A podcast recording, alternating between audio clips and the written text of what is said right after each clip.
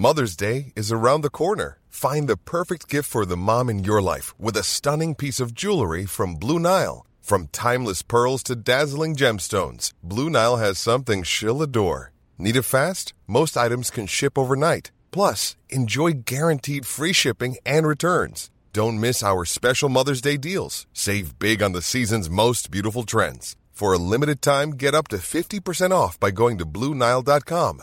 That's BlueNile.com. Mm-hmm. Bienvenue dans cet épisode un peu particulier, puisque épisode hors série. Vous avez été nombreux à nous demander quand est-ce que reviendrait Will of TFTC. Eh bien, ça revient aujourd'hui, mais de manière différente, puisque le confinement nous empêche de tourner des épisodes sous la forme que vous connaissez. On espère que ça reviendra très vite, mais ce qui ne change pas, c'est qu'on va parler de films. Durant ce confinement, Aurélien, Guillaume et moi avons eu l'occasion de regarder beaucoup de films, et l'idée, ça va être de vous en proposer 15, 5 chacun, qui nous ont marqué durant cette période de retranchement. Alors les mecs, d'abord, comment ça va? Bah ça va franchement. Ça va bien et toi? Ouais, ça se passe bien? Franchement la forme. Nickel. Du coup, euh, comme on est des fondus de Cinoche, tous les trois, on a maté beaucoup de films. Moi, depuis le début du confinement, j'ai maté euh, un film par jour, un film euh, tous les soirs. Ah ouais. Donc euh, j'ai pu en voir une quarantaine, cinquantaine là, depuis Ouais. le début. Euh, et voilà, donc l'idée, ça va être de parler de- d'un film chacun. Et euh, on va faire ça à tour de rôle. Et on va commencer avec un film que Guillaume a vu durant ce confinement. Quel est ce film, Guillaume? Eh bien, figure-toi que je suis un peu comme toi. euh, pendant le confinement, j'en ai profité pour me cultiver. Alors, outre les séries et les films, j'en ai vu à peu près une cinquantaine aussi. J'ai regardé des Simpsons, j'ai regardé The Office, j'ai regardé Seinfeld, j'ai regardé mille trucs. Et j'ai regardé Cujo. Est-ce que vous voyez ce que c'est Cujo? Waouh. Ah. Ce Bah oui, film de... C'est un film qui m'a traumatisé quand j'étais petit, ça. Quelle Cujo. idée un peu. Voilà, ce film de 1983 réalisé par euh, Lewis Stig, à qui on doit Le Diamant du Nil et Alligator, pour ne citer que. Et euh, avec Dee Wallace, Dee Wallace qui est euh, pour euh, ceux qui remettent la, la mère dans E.T., évidemment. Ah. Et en fait, ce qui, donc, alors, l'idée du film, c'est que c'est adapté d'une nouvelle de Stephen King. Nouvelle de Stephen King qui, je l'ai appris après, lui a valu des foudres et il n'a jamais autant reçu de lettres d'insultes après cette nouvelle. Parce que je ne vous dévoile Ah pas bon la fin Et C'est du... souvent le cas, j'ai l'impression. hein. Quand King écrit, il y a toujours des fans comme ça qui soit adorent le film, soit le détestent. Euh, on se souvient que King avait détesté le Shining de Kubrick. Ouais. Donc à chaque fois que les, livres de, de, de King sont adaptés, ça prête toujours à polémique. Et donc en fait, euh, l'histoire c'est euh, c'est une famille, donc un couple et un enfant qui sont sur le point de se séparer. En gros, ça c'est la toile de fond. Mais surtout, euh, à cause de problèmes mécaniques, ils vont euh, chez un mécanicien un peu reculé dans la campagne. Et ce fameux mécanicien a un chien qui est un Saint-Bernard. Et ce Saint-Bernard a été mordu au début du film par une chauve-souris. Chauve-souris qui lui a refilé la rage, évidemment. Ah, Et comme par hasard. donc- et comme par hasard. Et en fait, donc, ce fameux. euh, ça se passe. L'action principale, ça se passe dans un huis clos où la mère et le fils sont coincés dans la voiture. Et le chien rôde autour. Chien qui a déjà tué euh, son maître. il a déjà tué plusieurs personnes. Et en fait, elles arrivent pas, elle n'arrive pas à sortir et son fils euh, est en souffrance, parce que ça fait déjà deux jours. Le père est en voyage euh, pour des affaires, etc. Et donc, euh, pourquoi je vous parle de ce film? Parce que, bon, déjà, bon, c'est un- c'est une sorte de classique un peu du film. euh, comment dire? C'est pas vraiment un film d'épouvante, c'est plus un film d'oppression, on va dire. D'angoisse. Et ouais, c'est un peu l'anti-Beethoven absolu. anti-Beethoven parce que bon voilà donc euh, le Saint Bernard il est évidemment très bien, très méchant. bien que Beethoven, il est un peu dark. Hein. Tu sais, je l'avais revu il y a pas longtemps. Ouais. Et au début du film, il y a des expériences sur les chiens et tout. euh, Ah ouais c'est un peu, euh, tu vois, c'est un peu sombre. Ouais mais en lui-même le personnage de Beethoven il est gentil quoi. Alors que là vraiment Bah ce oui. chien ce chien c'est pas un gentil toutou. Mais bon il est malade c'est pas de sa faute. Et en fait pourquoi je vous parle de ce film? Ce qui est intéressant c'est que donc c'est Dee Wallace euh, qui est euh, la star de ce film et elle sort de E.T. à l'époque. E.T. qui a été un méga gros carton. Et en gros, elle connaissait euh, le producteur euh, dont j'ai le nom m'échappe, mais euh, avec qui elle avait tourné Hurlement avant E.T.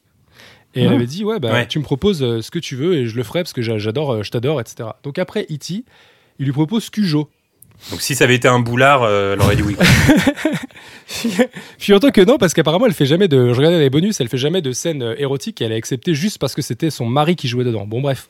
Et en tout cas, euh, et en tout cas, euh, a priori bon choix pour l'époque, mais mauvais choix en réalité parce que finalement, à cause de ça, euh, elle est restée un peu cantonnée dans ses rôles euh, de science-fiction, mi-film, un peu euh, pas nanar, tu vois, mais elle a fait Critters 1, Critters 2 après, elle a fait vraiment des trucs un peu bon. Ouais. Bref, et en tout Mais tu cas, vois, elle, je la vois un peu comme le rôle de la, la maman. Tu sais, la maman des enfants en banlieue, etc. Tu vois, Exactement. vraiment le rôle de la maman. Et ben c'est pour ça qu'elle a été engagée. Et en gros, euh, elle disait c'est un rôle hyper dur pour une femme. C'est ça qui m'a, c'est ça qui m'a poussé à le faire. Parce qu'en gros, elle doit protéger son fils, etc. Son fils qui n'est autre que Danny Pintoro. Est-ce que vous vous souvenez de Danny Pintoro? Mais oui, c'est Madame est servie. C'est le Ah fils de Madame et Servie. C'est Jonathan dans Madame et Servie. Et en fait, c'était son premier rôle au cinéma. Il avait 6 ans. Et pourquoi je vous parle de ça? Parce que Danny Pintoro, dans ce film, il est exceptionnel par contre. Pour un enfant de 6 ans, c'est incroyable. Il fait, il va- fait vraiment des scènes où euh, on y croit à fond. Genre, vraiment, il fait des crises de nerfs, il pleure, etc. Il a des convulsions, il bave, il est incroyable. Et Ouais, il est bon. et il y a aussi euh, Billy Jane. Je sais pas si vous voyez qui c'est, Billy Jane. C'est Mickey dans Non. Parker Lewis. Ah ouais. C'est le deuxième, c'est pas Parker Lewis, c'est pas Jerry, c'est euh, le rocker là. Et lui aussi, il est dedans et c'est le fils Ah. du fermier. En tout cas, euh, Mais tu sais, euh, le film La Cujo, ça me fait penser que dans l'histoire, il y a eu pas mal de films avec euh, des chiens qui tiennent le, le rôle principal en étant, en étant méchants. Je sais pas si vous vous souvenez d'un film français qui est assez méconnu mais qui est très cool qui s'appelle Baxter. Ah, bien sûr, Baxter, Baxter, ouais, ouais, Bax- Baxter, que film des j'ai années 80. que j'ai dans ma collection, très j'ai toujours pas regardé. Ouais, faut que je le regarde. bah, qui, est très, qui est très dur à regarder. Et il y a un autre film aussi qui est excellent, euh, qui s'appelle euh, Dressé pour tuer. C'est un film de 82, je crois. Avec, euh, c'est réalisé par Samuel Fuller. Et en gros, Ah. c'est l'histoire d'un chien qui est, euh, entre guillemets, raciste, qui est dressé pour détester les noirs, en fait. Sympa. Et, voilà, mais c'est, mais vraiment un grand film de Fuller. Et ça, je le, conseille à, je le conseille à fond. Et dans l'histoire, comme ça, il y a plein de films avec des chiens euh, méchants. Yeah. Et c'est des films, Yeah. quand tu les regardes quand t'es petit, t'es vraiment traumatisé après. Airbud aussi. exactement. Il y, a- y a Airbud qui Airbud, traumatise pas mal. Mais il y a euh, et du coup ce film en fait ce qui est intéressant donc euh, c'est que euh, effectivement donc c'est ce film de chien méchant mais ça a été adapté de cette nouvelle de Stephen King. Stephen King quand ils ont quand ils ont fait le film dit Wallace elle a dit en revanche bon je vous spoil un peu mais je vous spoil pas vraiment. En revanche à la fin de la nouvelle le petit il décède. Moi je peux pas jouer dans un film où le petit il meurt c'est pas possible. Stephen King il, Stephen King il a dit de toute façon j'ai jamais reçu autant de lettres d'insultes que cette fois où j'ai fait mou- mourir ce petit dans Cujo. Donc vous pouvez bien changer la fin, ça me dérange pas. Et du coup, ils ont changé la fin, ils ont Bah, pas non, il y a une règle, ne, ne jamais tuer les enfants et ne jamais tuer les animaux au cinéma. sinon le Exactement, et ne, jamais, et ne jamais les taper frontalement, parce qu'en fait, quand le film est sorti, ils ont eu des méga critiques euh, de la- l'association des défenses des animaux qui montraient les chiens euh, enragés, qui faisaient une mauvaise pub euh, aux chiens en réalité. Et alors qu'en Ouais. fait, alors qu'en fait, c'est un super. Enfin, j'ai j'ai passé un super bon moment. Et en fait, euh, ce fameux Danny Pintoro, on se demande, tout le monde lui a demandé s'il avait été traumatisé par ce film, parce que pour un enfant de 6 ans, c'est quand même un, un lourd truc à porter, être enfermé dans une voiture euh, séquestré par un chien enragé. Et en fait, et en fait, si tu vois les bonus, il fait une interview, il dit mais non, mais trop pas, j'étais trop content, je voyais les envers du cinéma, j'étais coincé dans une belle voiture, il y avait plein de chiens autour de moi, et tous les matins, il y avait un Ouais. mec qui repeignait euh, les petites traces de pattes des chiens sur la voiture pour que ça paraisse vrai. Franchement, j'ai passé un super moment, et moi aussi, j'ai passé un super moment devant ce film. Quelle conclusion Alors justement, l'idée, ça va être euh, de, de finir à chaque fois en donnant une note sur 10 à ce film. Ah ouais. Alors quelle est ta note sur 10 à ce film? Alors la note sur 10, j'irai pas jusqu'au 10 sur 10, j'irai jusqu'au... On passe un bon moment, c'est pas non plus un film euh, incroyable en vrai. Je mettrais un, un 7. Bah écoute, moi j'aurais donné la même note à Cujo. Un 7, Ça va, tranquille, un petit 7. On est là. Ouais, on passe, on Voilà, passe un on bon passe un moment. bon moment. Bien, très bien. Cujo, premier film de Guillaume durant ce confinement. Je vais passer à Aurélien, Ouais. euh, un des cinq films que tu as regardé, dans- euh, qui t'ont marqué durant le confinement. Alors, un des cinq films, euh, c'est pareil, j'ai regardé quand même pas mal de films comme vous, et il y en a un que j'avais vraiment envie de regarder dès le début du confinement, parce que je pense qu'il me faisait voyager, et que j'en avais bien besoin. C'est un film de John Milius, sorti en 1978, qui s'appelle Big Wednesday en américain, et en français, c'est exceptionnel. En français, il avait deux noms Graffiti Party et American Party. Ça n'a aucun sens. En fait, il partait, euh, il partait du concept de American College, qui est sorti la même année, qui est Animal House, Ah, ok. le fameux film euh, de John Landis avec euh, John Bellucci, Bellucci. qui parle Ouais. un peu de la vie des facs euh, aux États-Unis et qui est hyper culte euh, si vous ne l'avez pas vu, euh, les auditeurs. Et euh, en gros, ils ont voulu en fait, en- enfin tout ça, ça découle de American Graffiti. Donc je pense qu'ils n'arrivaient pas à savoir De George Lucas, c'est ça Exactement, qui est un peu le premier film qui a, qui a- qui a- qui a rencontré le succès de, pour George Lucas, cinq ans, je crois, avant, euh, avant Star Wars. Et, euh, et justement, euh, je pense qu'il y avait un peu un mélange dans ces années 70 de faire un American Graffiti, mais du surf pour John Landis, pour pardon, John Milius. Sachant que John Milius, on le sait pas, mais c'est peu, peu, peu de gens s'en rappellent, mais c'est le réalisateur de Conan le barbare en 1982. Ouais. Euh, et c'est aussi un scénariste assez incroyable, vu que c'est le seul mec qui a traversé les années 70 en étant à la fois euh, hyper fan des armes et des militaires, et en même temps du surf et euh, de la, de la contre-culture, en fait. Donc il a... Parce que tu tu disais qu'il écrivait, mais il a. Je crois qu'il a, il a, il faisait partie de l'écriture pour Apocalypse Now aussi. Exactement, il a co-scénarisé euh, Apocalypse Now et tout, tout le personnage de, de Gilroy, si je ne m'abuse. Quand, comment il s'appelle euh, Le putain de colonel euh, joué par Robert Duval, qui fait justement. Qui est le meilleur personnage. Exactement. Et c'est À son nom, c'est j'ai c'est oublié. Gilroy, je crois, ou Gilmore, ou enfin un truc, ça commence par Gil. Je crois que c'est Kil- Kilgore, Bill Kilgore. C'est Kilgore, exact. J'ai mélangé tout. Eh bien, sa fameuse phrase euh, J'adore l'odeur du napalm au réveil, au petit matin, ça vient de John Milius. C'est vraiment euh, son bail et tout le délire aussi du surf qu'on voit à l'intérieur de Apocalypse Now. Ça vient vraiment de l'esprit de John Milius. Et en fait, ils avaient monté un- une sorte de pool de scénaristes euh, dans les années 70 avec que des mecs qui avaient fait la même école de cinéma, donc l'école de cinéma de Los Angeles. Et donc, euh, ils étaient tous potes, euh, donc notamment George Lucas, Spielberg et aussi euh, Robert Zemeckis et Bob Gale, avec qui Milius a bossé pas mal et a fait pas mal de, de scénars. Donc, c'était assez marrant de voir que ce. Bob Gale qui a écrit le scénario de Retour vers le futur. Exactement, et Zemeckis qu'on connaît pour notamment Retour vers le futur, mais aussi Qui veut la peau de Roger Rabbit et plein d'autres. En fait, Milius, il est marrant parce que c'est un peu bizarre de, de comprendre son, son esprit. C'est lui quand même qui a scénarisé, sans être crédité, les deux premiers euh, Inspecteur Harry. Donc il a quand même un côté un peu brut, euh, un peu euh, justice, justice frontale, on va dire. Et en même temps, euh, là, donc Big Wednesday, pour revenir sur ce film, c'est son film le plus personnel parce que c'est un mec qui est vraiment surfeur et qui voulait vraiment faire un film qui parle des générations 60-70 en Californie qui ont vécu le surf comme euh, un peu euh, une contre-culture totale, tu vois. Ouais. Et donc, euh, ce qui est intéressant, vraiment, c'est que le film devait sortir normalement à l'été 77, en même temps que Star Wars et Rencontre du troisième type. Et vous connaissez Aïe, cette aïe, aïe. histoire qui, euh, qui veut que Spielberg et George Lucas s'étaient arrangés pour prendre un pourcentage chacun sur le film. Et chacun s'était dit, il y en a un des deux qui va gagner, en fait, euh, qui, va, qui va cartonner. Et en fait, bah, les deux ont cartonné. Et depuis, Spielberg touche toujours du pourcent- un pourcentage sur euh, le premier film Star Wars, ce qui est assez ouf. Genre, il avait touché Ouais. 40 millions de dollars ou un truc Voilà. comme ça. Et ben en fait, ce qu'on sait pas dans l'histoire, c'est que à la base, ils s'étaient arrangés à trois. Spielberg, Milius et Lucas. Et en fait, les deux ont aussi un pourcentage sur le film Big Wednesday de Milius. Et Spielberg avait dit Ah en ouais. 77 qu'il pensait que c'était le film qui allait plus marcher des trois. Parce que pour lui, c'était un parfait mélange entre Les Dents de la Mer et American Graffiti. Donc Spielberg, Et alors, c'est quoi l'histoire de ce film du coup bah, L'histoire de ce film, c'est euh, c'est un peu le même concept que euh, euh, comment Voyage au bout de l'enfer de Michael Cimino, qui sort un an ou, deux, ou en- à peu près en même temps. C'est en gros trois potes qui sont trois surfeurs, qui sont des légendes dans leur jeunesse, donc euh, quand ils sont adolescents, euh, sur une plage euh, californienne.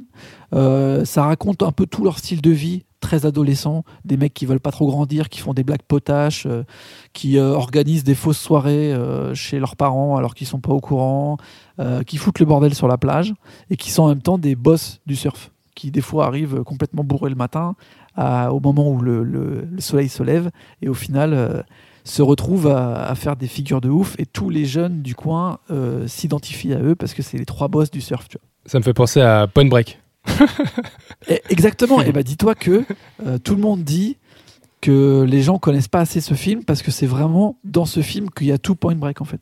Ah bah. Catherine Bigelow, elle doit quasiment tout à, à ce film euh, pour en tout cas son, son, son concept de Point Break. Ça parle vraiment du délire, euh, tu vois, de tu dois, enfin, de ce concept de de gang un peu de surfeurs, tu vois, qui euh, avec des, des avec des des, euh, des fonctions spectaculaires, enfin des trucs un peu particulières, des, des règles, tu vois, Ouais. qu'il faut pas qu'il faut pas trop mettre en avant. Et en fait, il voulait vraiment en faire un bon film parce qu'il y avait eu très peu de films euh, vraiment bien réalisés sur le surf. Il y avait eu beaucoup de, de vidéos un peu amateurs euh, de sport, tu vois, mais il n'y avait pas eu un film qui parlait réellement de la culture du surf. Et en fait aussi de la culture, enfin un peu de l'aspect social de ce qui se passe dans les années 60 et 70 euh, aux États-Unis. C'est en ça que ça se rapproche de Voyage au bout de l'enfer. C'est qu'en gros, les trois personnages, bah, ils vont se retrouver à un moment où ils ont l'âge d'aller euh, à la guerre à la guerre du Vietnam. Mhm. Il y a une grosse séquence où ils essayent de faire, euh, par des moyens euh, les plus débiles possibles, euh, des, des- de, de se faire, de pas, de pas y aller en fait, tu vois. Donc il y en a un, il fait style qu'il est, blessé à la jambe. Il y en a un autre, il fait style qu'il est complètement nazi. Il arrive habillé en nazi et il dit, il dit mort au juif et au noir. Enfin, c'est catastrophique. Donc ils sont obligés de l'enlever. Il y en a un autre qui se qui s'asperge de, de caca et, et d'alcool pour faire croire qu'il est complètement fou. Et euh, donc ils essaient tous de pas y aller. Et sur les trois, il y en a quand même un qui va y aller. Et tu, tu vois tout en fait en filigrane à travers euh, quatre saisons. En fait, ils font euh, genre été, automne, hiver euh, et printemps. Mais en fait, c'est quatre époques différentes de leur vie. Donc leur jeunesse, le moment où c'est un peu le problème avec la guerre, le côté plus social et comment chacun aborde le truc. Quand ils sont un peu plus adultes et un peu plus tard quand ils deviennent un peu vieux, quoi. Il y a des personnages qui sont euh, assez principaux, qui sont assez drôles, dont un mec qui s'appelle Beer, euh, qui est genre un peu le boss de la plage. C'est un peu le plus vieux qui leur apprend euh, comment lui, il a surfé dans les années 50, tu vois, c'est une sorte de modèle. Et en fait, il a arrêté le surf, maintenant c'est lui qui leur fait leurs planches. Et, dans le film, il a créé une marque qui s'appelle Beer, euh, Beer Surf. Et en fait, c'est une marque que John Milius a créée pour le film avec un logo, il a fait des vraies planches, il a fait, euh, il a fait des t-shirts et tout ça. Et en fait, cette marque, le film a tellement marché euh, dans les réseaux, euh, Ah. enfin, ça, ça a pas du tout marché euh, en tant que film.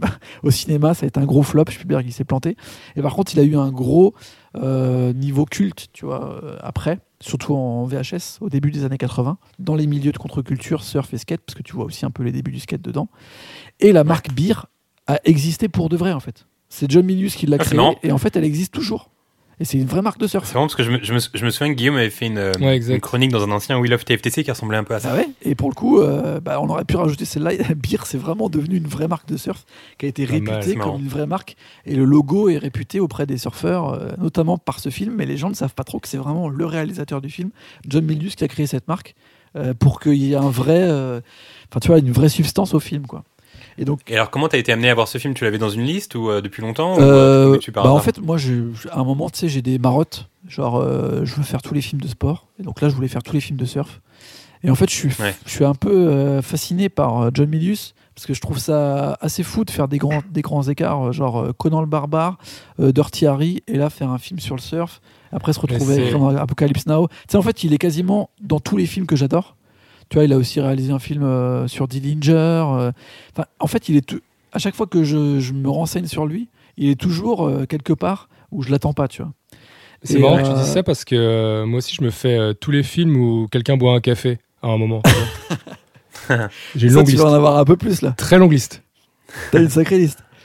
Et, euh, et après, juste pour finir sur un autre personnage aussi qui est intéressant, c'est que le personnage principal qui s'appelle Matt Johnson, euh, qui est un peu le, tu sais, le, le surfeur que tout le monde euh, adorait et euh, idolâtrait presque quand il était jeune, et qui était devenu un peu le, le clochard de la plage. Genre euh, dans la deuxième, quand Ouais. il vient plus vieux, c'est le mec, tu le retrouves bourré sur la plage, il surfe plus et tout ça. Et au fur et à mesure, on se rend compte que tout le monde parle de lui au passé et qu'en fait, euh, c'est plus vraiment un grand surfeur. Ce mec, il est joué par euh, Jean-Michael Vincent. Je sais pas si vous voyez qui c'est. Ah, mais si, c'est le mec de Supercopter. Exactement, c'est l'acteur principal Ah. de Supercopter. Et ce qui est assez ouf, Qui a une triste vie. hein. c'est une vie de psychopathe. Et en fait, Hmm. ce film, c'est son rôle principal euh, unique presque, tu vois. Et c'est vraiment pour ce film qu'il est connu. Et en fait, il était vraiment surfeur. C'est pour ça que Milius, il l'a choisi. Et euh, il, euh, il a vraiment des moments où il surfe dans le film. Et à tous les moments où il est bourré, bah en fait, euh, c'est un peu comme dans la vie, tu vois. Parce que après, Parce que pour résumer, il a. il- Ouais, vas-y, bah, après, il a eu des énormes problèmes d'alcool. Je crois que même à la fin de sa vie, parce que Accident de mec, voiture. ouais, il a eu plusieurs accidents de voiture. Ce mec est mort il y a un an, je crois. Et il a fini quand même euh, Amputé. amputé des jambes et tout. Euh, il vivait dans une caravane, ça l'a fait. Oh, c'est triste. Ça l'a fin. fait alors que, alors que dans les années euh, 80, donc euh, pour ceux qui connaissent pas, il jouait dans une série qui s'appelait Supercopter, euh, qui était hyper cool. Tous les enfants des années 80 ont grandi avec cette série. Diffusée sur la Starkey 6. Hutch, euh, Tonnerre mécanique et tout et tout. Et euh, c'était le beau gosse. Et il faut savoir que quand il joue dans Supercopter, c'est l'acteur de série le mieux payé au monde. Ah putain. Et tout le monde lui prédisait une carrière au cinéma, etc. Donc quand on sait qu'il a fini amputé dans une caravane alcoolique, problème d'argent et tout, ça va très ouf, hein. Et, euh, et un autre des trois surfeurs, c'est euh, Gary Busy. Vous voyez ce mec? Ouais, Gary Busey, ouais, c'est le méchant de l'arme Et fatale. bah carrément, euh, là il a son rôle où il est complètement, pas- complètement fou aussi. Il s'appelle Leroy le masochiste. Et euh, je pense qu'il joue le rôle de tout ce qu'il va jouer après, c'est-à-dire une espèce de grand psychopathe. Et pour la petite histoire, il joue aussi dans Point Break. Et il joue aussi un flic Alors, surfeur. c'est- Ah oui. C'est vrai. Et c'est marrant que tu dis ça parce que dans un des films que j'ai sélectionné euh, aujourd'hui, il y a aussi Gary Busey, Ah. on en parlera tout à l'heure. Ah, Euh, combien tu mettrais sur 10 à, à ce film Euh, En fait, en termes de réal, je pense que on sent que John il a mis beaucoup de lui dedans.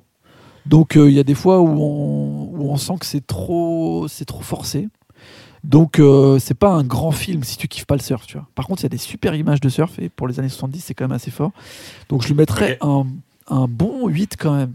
Moi j'ai kiffé. Ah, 8 sur 10 Ah, pas mal, Ah 8. ouais. Mais en fait, Ça- 8, attention, 8, ça va chercher dans les grands tu sais films. hein. pourquoi? C'est parce que je pense que c'est un film qui mérite d'être mis justement à côté de Apocalypse Now, Voyage au, Voyage au bout de l'enfer euh, et American Graffiti, tu vois. En fait, je pense que Spielberg, il avait raison. C'est juste que il est un petit peu moins bien réalisé. Et en fait, Milius, il l'a pris tellement mal le fait que ce film n'ait pas été pris à sa juste valeur que ça a changé complètement la suite de sa carrière. Donc rien que pour ça, et pour le personnage et tout, la musique, euh, je, mets, je mets un 8. Très bien. Euh, moi, je vais vous parler d'un film, le premier film que j'ai vu au début du confinement, euh, que je voulais voir depuis longtemps. Parce que j'ai plein de DVD chez moi, mais il y a plein de films euh, dans ma bibliothèque que j'ai encore jamais vus. Et euh, parmi ces films, il y en a un qui s'appelle Near Dark. C'est un film qui est sorti en 1987, film réalisé par Catherine Bigelow. Ah. Catherine Bigelow, on la connaît, on parlait justement de Point Break, donc il y a des ponts qui se font là depuis tout à l'heure. Euh, elle a réalisé Point Break, elle a réalisé euh, Des Mineurs et Zero Dark sorti, plein de films. Euh, Catherine Bigelow, on la connaît aussi parce qu'à l'époque, elle formait un couple de feu avec euh, James Cameron. ouais. Et, euh, et si je dis ça, c'est parce qu'ils ont eu euh, l'habitude de travailler beaucoup ensemble à l'époque. Et euh, Near Dark, c'est un film assez spécial. En fait, à l'époque, elle voulait réaliser un western, Catherine Bigelow. Sauf que euh, dans les années 80, là on est en 87, c'était hyper démodé de faire des westerns. Du coup, les studios lui disaient, euh, il y aura pas de financement pour un western. Nous, ce qu'on veut, c'est des films d'horreur, parce que c'était vraiment la mode des films d'horreur dans les années 80. Du coup, elle est revenue euh, vers les producteurs en leur disant, bah, je vais faire un western horrifique. Et elle fait ce film euh, qui est une sorte de euh, film de vampire western d'horreur. Il y a un mix des trois qui est assez marrant. Et en gros, c'est l'histoire d'un jeune fermier dans l'Arizona qui, un soir, rencontre une jeune fille qui est assez mystérieuse. Et il a une sorte de coup de cœur pour elle. Ils passent la soirée ensemble. Et le lendemain matin, en fait, elle, le, elle le mord au cou. Et le mec devient un vampire. Du coup, ce qui fait que lui, il est obligé de se bah, de traîner avec, euh, avec cette meuf qui, elle, a une bande de vampires. Ils sont 5-6. Et il va devoir apprendre à tuer pour se nourrir de sang. Sauf que lui, dans son mental, c'est encore un humain. C'est qu'il a pas envie de tuer des gens pour, euh, pour boire leur sang, en fait. Ouais. Pas mal. Mais le problème, c'est que euh, bah, le soir, il est en galère de ouf parce que s'il boit pas de sang, bah, il meurt. Ce qui fait que la meuf qu'il a rencontrée, qui, qui, a, qui a- qui a de l'empathie pour lui, euh, bah, se coupe au poignet tous les soirs et lui, il suce son sang au poignet pour pouvoir survivre. ce qui saoule les autres membres du groupe parce que euh, il commence à dire à la meuf, bon bah, euh, apprends-lui à tuer des gens parce qu'on va pas se traîner ce boulet qui suce ton poignet tous les soirs. Quoi. Et, et le film est, est hyper cool. Et là où je parlais de James Cameron, c'est parce qu'il y a pas mal de ponts. Dans ce film, il y a Lance Eriksen. Lance Eriksen, c'est Bishop dans Aliens. Ah. Donc euh, il a tourné avec Cameron. Il y a aussi Bill Paxton, qui est un des vampires, qui a un super rôle dans le film. Et Bill Paxton a aussi joué dans Aliens. Il y a un troisième personnage qui a joué dans Aliens de Cameron, c'est Jeannette Goldstein. Et Jeannette Goldstein, c'est la, la meuf un peu badass dans Aliens avec sa grosse mitraillette et son bandana là, au- autour de la tête. Mais ils ont fait le film Et en Jeannette même temps, ou- Goldstein. Ouais, mais bah en fait c'est euh, il y a un an d'écart entre les deux parce que je crois qu'Alien c'est 86 Ok. et Near Dark c'est 87. Et Jeannette Goldstein elle joue dans Aliens et on la connaît aussi dans Terminator 2, autre film de James Cameron, parce qu'elle joue euh, la nana qui plante son mari avec son avec son bras euh, quand il boit du lait là, vous vous en souvenez? C'est la, la belle-mère de John Connor, Ah. Ah oui. Jeannette Goldstein. Ok. Et donc, elle joue dans, dans ce film. Et il y a même un autre mec qui a joué avec Cameron. c'est le type qui se fait voler ses fringues par Schwarzy dans Terminator 2. Donc, on sent qu'il y a cette connexion euh, Cameron. euh, euh, Bigelow où ils se prêtent un peu les acteurs et le vice il va encore plus loin parce que dans Near Dark à un moment donné il- les vampires ils marchent dehors et euh, ils passent devant un cinéma et sur la devanture du cinéma en gros il y a écrit Aliens Ah, donc il y a vraiment un pont entre Aliens et Near Dark, c'est assez marrant. Euh, le film, ça a été un échec commercial parce qu'il a eu euh, 3 millions de, béné- de bénéfices, enfin il a fait 3 millions euh, de recettes pour 5 millions de budget. Mais par contre, la critique l'a trouvé très très cool et c'est un film qui a été un peu réhabilité avec, euh, avec le temps. Et, euh, et voilà, moi j'ai passé un super moment, c'était vraiment cool à regarder. Et pour la note finale, Oui. j'hésite entre un 7 ou un 8. Mais du coup, 8, ça me paraît élevé maintenant, du coup. Donc je vais mettre un 7, du coup, je vais mettre un 7,5 sur 10 pour Near Dark. Parce que c'est mieux que Cujo. Je vous conseille C'est ça vraiment. que tu veux dire. Comment C'est quand même mieux que Cujo, c'est ça que tu veux dire. Bah oui, parce qu'en fait, je voulais donner un 7, Mais je trouve que Near Dark, c'est vachement mieux que Cujo. du coup, ce serait injuste de mettre la même note. Donc, je vais mettre 7,5. Ouais. 7,5 Ouais, sur je 10 vois. pour Vous Near allez Dark. voir mon film de surf, vous allez me détester, vous allez faire ça vaut même pas un 6,5 ton, Ton film, ton film à 10 sur 10 là? Ouais, je vais voir ça. Pourquoi pas J'ai hâte de voir ça. Euh, on passe au deuxième film de Guillaume. Euh, Oui. C'est quoi ce deuxième film? Bah messieurs, je vous propose de parler euh, peinture. Ah bah ouais, pourquoi pas. Ah ouais. Euh, Ouais, t'es comme ça, toi. En 2018 sort le film At Eternity... Oh, c'est dur à dire, dis donc. At Eternity's Gate, avec l'accent. Est-ce que vous voyez ce que c'est? C'est réalisé Non, par euh. Julian Schnabel, qui a fait euh, Le Scaphandre et le Ah oui. Papillon, Le scaphandre et le papillon. ouais. Basquiat et Lauritz Berlin. Bon, bref. Et en tout cas, c'est avec William Dafoe. C'est la vie de Van Gogh. Est-ce que vous Ah. voyez euh, ce truc? Ah, mais je voulais le voir ce film. J'avais vu les bandes annonces. Ça me chauffait à fond. Figurez-vous. là? Et ouais, ouais, c'est le mec qui se coupe l'oreille. On peut résumer sa carrière à ça, je pense. le mec, c'est juste un des plus grands peintres de tous les temps. Euh, évidemment, donc euh, Van Gogh, qui est euh, le peintre qui a donné ses prémices à l'expressionnisme, qui est un grand peintre du 19e siècle. Euh, Renseignez-vous, tapez ça dans Google. Je vais pas vous faire un cours de peinture, mais c'est un film avec William Dafoe, Oscar Isaac, que vous voyez ce qu'il c'est, c'est le mec de History of Violence? Vous voyez ça? Ah ouais, non, euh, pas du tout, pas du tout. Pas du tout. The History of Violence. Violent The Most Violent Year, pardon, excusez-moi. Et euh, Mads Mikkelsen, qu'on adore, avec, euh, qui joue un prêtre dans ce film. Et en fait, ce qui m'a beaucoup plu. Ah, Moi, je le déteste personnellement. Ah, tu l'aimes pas? Non, je rigole. Il y a des gens qui l'aiment pas. Parce que quand on dit qu'on adore, on, on est censé tous Ouais, l'adorer. c'est vrai. C'est vrai. Et en fait, euh, Mais c'est vrai qu'on l'aime bien. en fait, ce qui m'a beaucoup plu dans ce film, bon, déjà, j'ai trouvé ça euh, très très beau, très poétique. En fait, si vous voyez l'affiche du film, bon, William Dafoe, il est exceptionnel. Parce qu'en plus, euh, je trouve que William Dafoe, il est jamais aussi bon que quand il joue euh, un peu la folie. Et c'était le cas de, Ouais. C'était le cas de Van Gogh, qui était quand même, euh, quand on connaît, enfin, moi je connaissais vaguement sa vie, vraiment très vaguement. Et en fait, euh, c'est hyper Surtout passionnant. qu'en plus, il, il arrive après deux prestations euh, remarquées parce que il y a déjà Kirk Douglas qui a joué Van, euh, Gogh, il y a déjà Jacques Dutronc qui a joué Ouais, aussi Van ah, Gogh, exact. et les deux avaient été acclamés par la critique. Donc il arrive après deux, euh, deux mecs qui ont vraiment bien Mais joué Van le Gogh. truc, c'est que Julian Schnabel, c'est un artiste peintre aussi. C'est un artiste qui fait, des... qui fait de l'art contemporain. Et du coup, euh, ça, je trouve que ça se ressent vachement dans ce film. En vrai, euh, si vous voyez l'affiche, donc il, y a un- il est devant un mur jaune. Et le jaune, ça va être la dominante de tout le film. Il y a un vrai travail esthétique autour de cette couleur. Et il y a surtout un vrai travail où on aurait pu se dire euh, si on parle de peinture, on va parler de cadre, on va parler de. Comment dire En fait, il s'est. Il a pris le parti de tout filmer quasiment euh, caméra au point, quoi. Donc ça bouge, c'est hyper, euh, c'est hyper euh, volatile, tu sais, c'est hyper. Il y a beaucoup d'action dans les plans, en fait. Sur des plans où il y a rien, Mm. tu sais, les films, parfois c'est mal cadré, il perd le point, il le reprend, etc. Donc ça, c'était un parti pris qui était hyper intéressant et surtout, il y a un truc qui m'a. Bon, déjà, j'avais comment Je- donc j'ai appris beaucoup de choses sur sa vie, notamment que c'était un énorme marginal, pour ça je savais, mais qui, qui se lavait pas, c'était limite un clodo, en vrai. Ouais. Et surtout à l'époque, tout le monde s'en foutait de ce qu'il faisait, quoi. Tout le monde disait, mais c'est Ah, moche, en fait. Ah oui, ça faisait partie des artistes maudits Van Gogh. C'est moche, etc. Et en fait, il est devenu connu. Bon, après, je vous raconte pas la fin du film parce qu'on apprend un détail super intéressant à propos d'un carnet. Et euh, vraiment, je vous conseille de voir ça Il parce qu'on apprend ça. Non mais ça, on sait, ça, on sait. pas les correspondances avec son frère Théo, non? Non, pas du tout. En fait, c'est bon. Je voulais, je vous raconte alors. Parce que c'est. Bah non, si c'est un spoil, non. Si c'est un spoil, C'est quand même, un- enfin, c'est un spoil sur. euh, en fait, c'est, tu sais, ce film, il se termine sur l'anecdote et carrément l'anecdote elle est écrite à propos du carnet parce que c'est un truc que je savais pas du tout et c'est Ah fou. bon? C'est genre vraiment, c'est une, c'est une anecdote Bon, bah, à propos de Van Gogh. Bah alors tu vois, là tu, là, tu, là tu nous teases très bien, donc vaut mieux pas le dire. Voilà, je vous le dis vois, pas. suis teasé du coup. Et euh, je dois tirer mon chapeau aussi à, la, à Tatiana Lissovskaya, qui est une pianiste euh, russe qui a fait la BO de ce film et que j'écoute sur Spotify parce qu'en fait c'est une BO avec que du piano.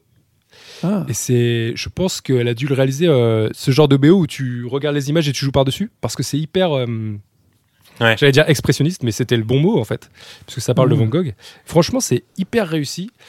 Et, euh, et voilà, j'ai passé un très bon moment, j'ai trouvé ça très très beau. Et euh, T'as changé et depuis voilà. le confinement, toi? Bah attends, parce que tu vas, t'as, ouais, t'as mais- pas entendu parler du troisième film encore. Ce troisième film, Mais c'est un autre délire. En fait, j'ai- j'ai- je, je me souviens, j'avais vu la bande-annonce et j'avais, euh, je m'étais dit que visuellement, déjà, ça avait l'air très beau. C'est très très beau, ouais. Et en général, euh, quand il y a Willem Dafoe, moi je suis toujours client parce que c'est un. Je trouve que ça fait partie des acteurs très. euh, entre guillemets, pas, enfin pas sous-côté parce qu'il a quand même une carrière, mais euh, sous-côté dans la mesure où, je pense qu'il mériterait plus de considération. Mais. William Dafoe, est-ce qu'il a vraiment fait euh, de, la, de la tête d'affiche, tu vois?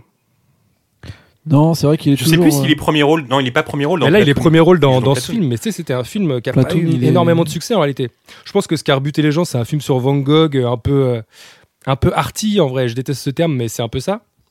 Mais franchement, euh, c'est. euh, c'est- Chez Friedkin, Prenez le temps, chez prenez le temps de le regarder, était- quoi. Prenez le temps de le regarder, c'est un film hyper beau. Je peux évidemment pas mettre la même note que Cujo, faut pas exagérer. Alors, combien Combien sur Est-ce que 10 tu mets la Mais comme j'étais pas parti pas. J'étais parti très haut pour, euh, pour Cujo, parce que bon, euh, maintenant je me rends compte. C'est vrai que t'as mis les bouchées doubles. Euh, non, je vais mettre quand même un, un sacré 8, quoi, qui tire sur un 8,5. Parce que, 8. ouais, bien. franchement, Très non, mais bien. franchement, Ah, 8,5 même ouais, par rapport, à, par rapport à, euh, au thème, à la façon de le traiter. Enfin, tu sais, qu'est-ce que tu veux dire? Tu veux, tu, veux mettre un, tu veux mettre un 4 à la vie de Van Gogh? Qu'est-ce qu'on raconte? De quoi on parle? On peut pas mettre. C'était un moment, un moment où l'histoire, elle est folle. Il y a plein de gens qui pourraient faire un film sur la vie de Van Gogh et en faire une merde. C'est vrai. Ouais, c'est vrai. Moi, je pense non, mais celui-là, était, celui-là était pas. J'ai, j'ai adoré le traitement, j'ai adoré la, la photo, j'ai trouvé ça hyper beau. Donc je vais mettre 8. Voilà, c'était ma note. Bon, 8, très bien. J'ai Parfait. l'impression qu'il y a une surenchère Euh, dans, dans cette émission. Ça va monter, mais après, mais après ma- euh, mon troisième film, je vais vraiment descendre la, la moyenne, pour le coup. ah, ok. Ah, d'accord. Euh, Aurélien, ton deuxième film. Alors, mon deuxième film, euh, c'est que je- vous allez voir que j'ai choisi, j'ai beaucoup regardé de films où il n'y a pas trop d'histoire, où c'est très difficile à raconter l'histoire qu'il y a dans les films, mais c'est souvent des films de conversation en fait.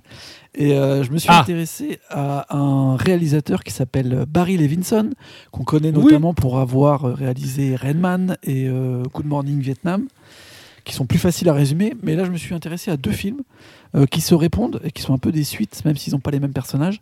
C'est Diner, Dîner, je crois, en français, Ah, j'adore ce film. et Tin Men, qui est sorti un peu après, en 87, qui lui, en français, s'appelle Les Filous.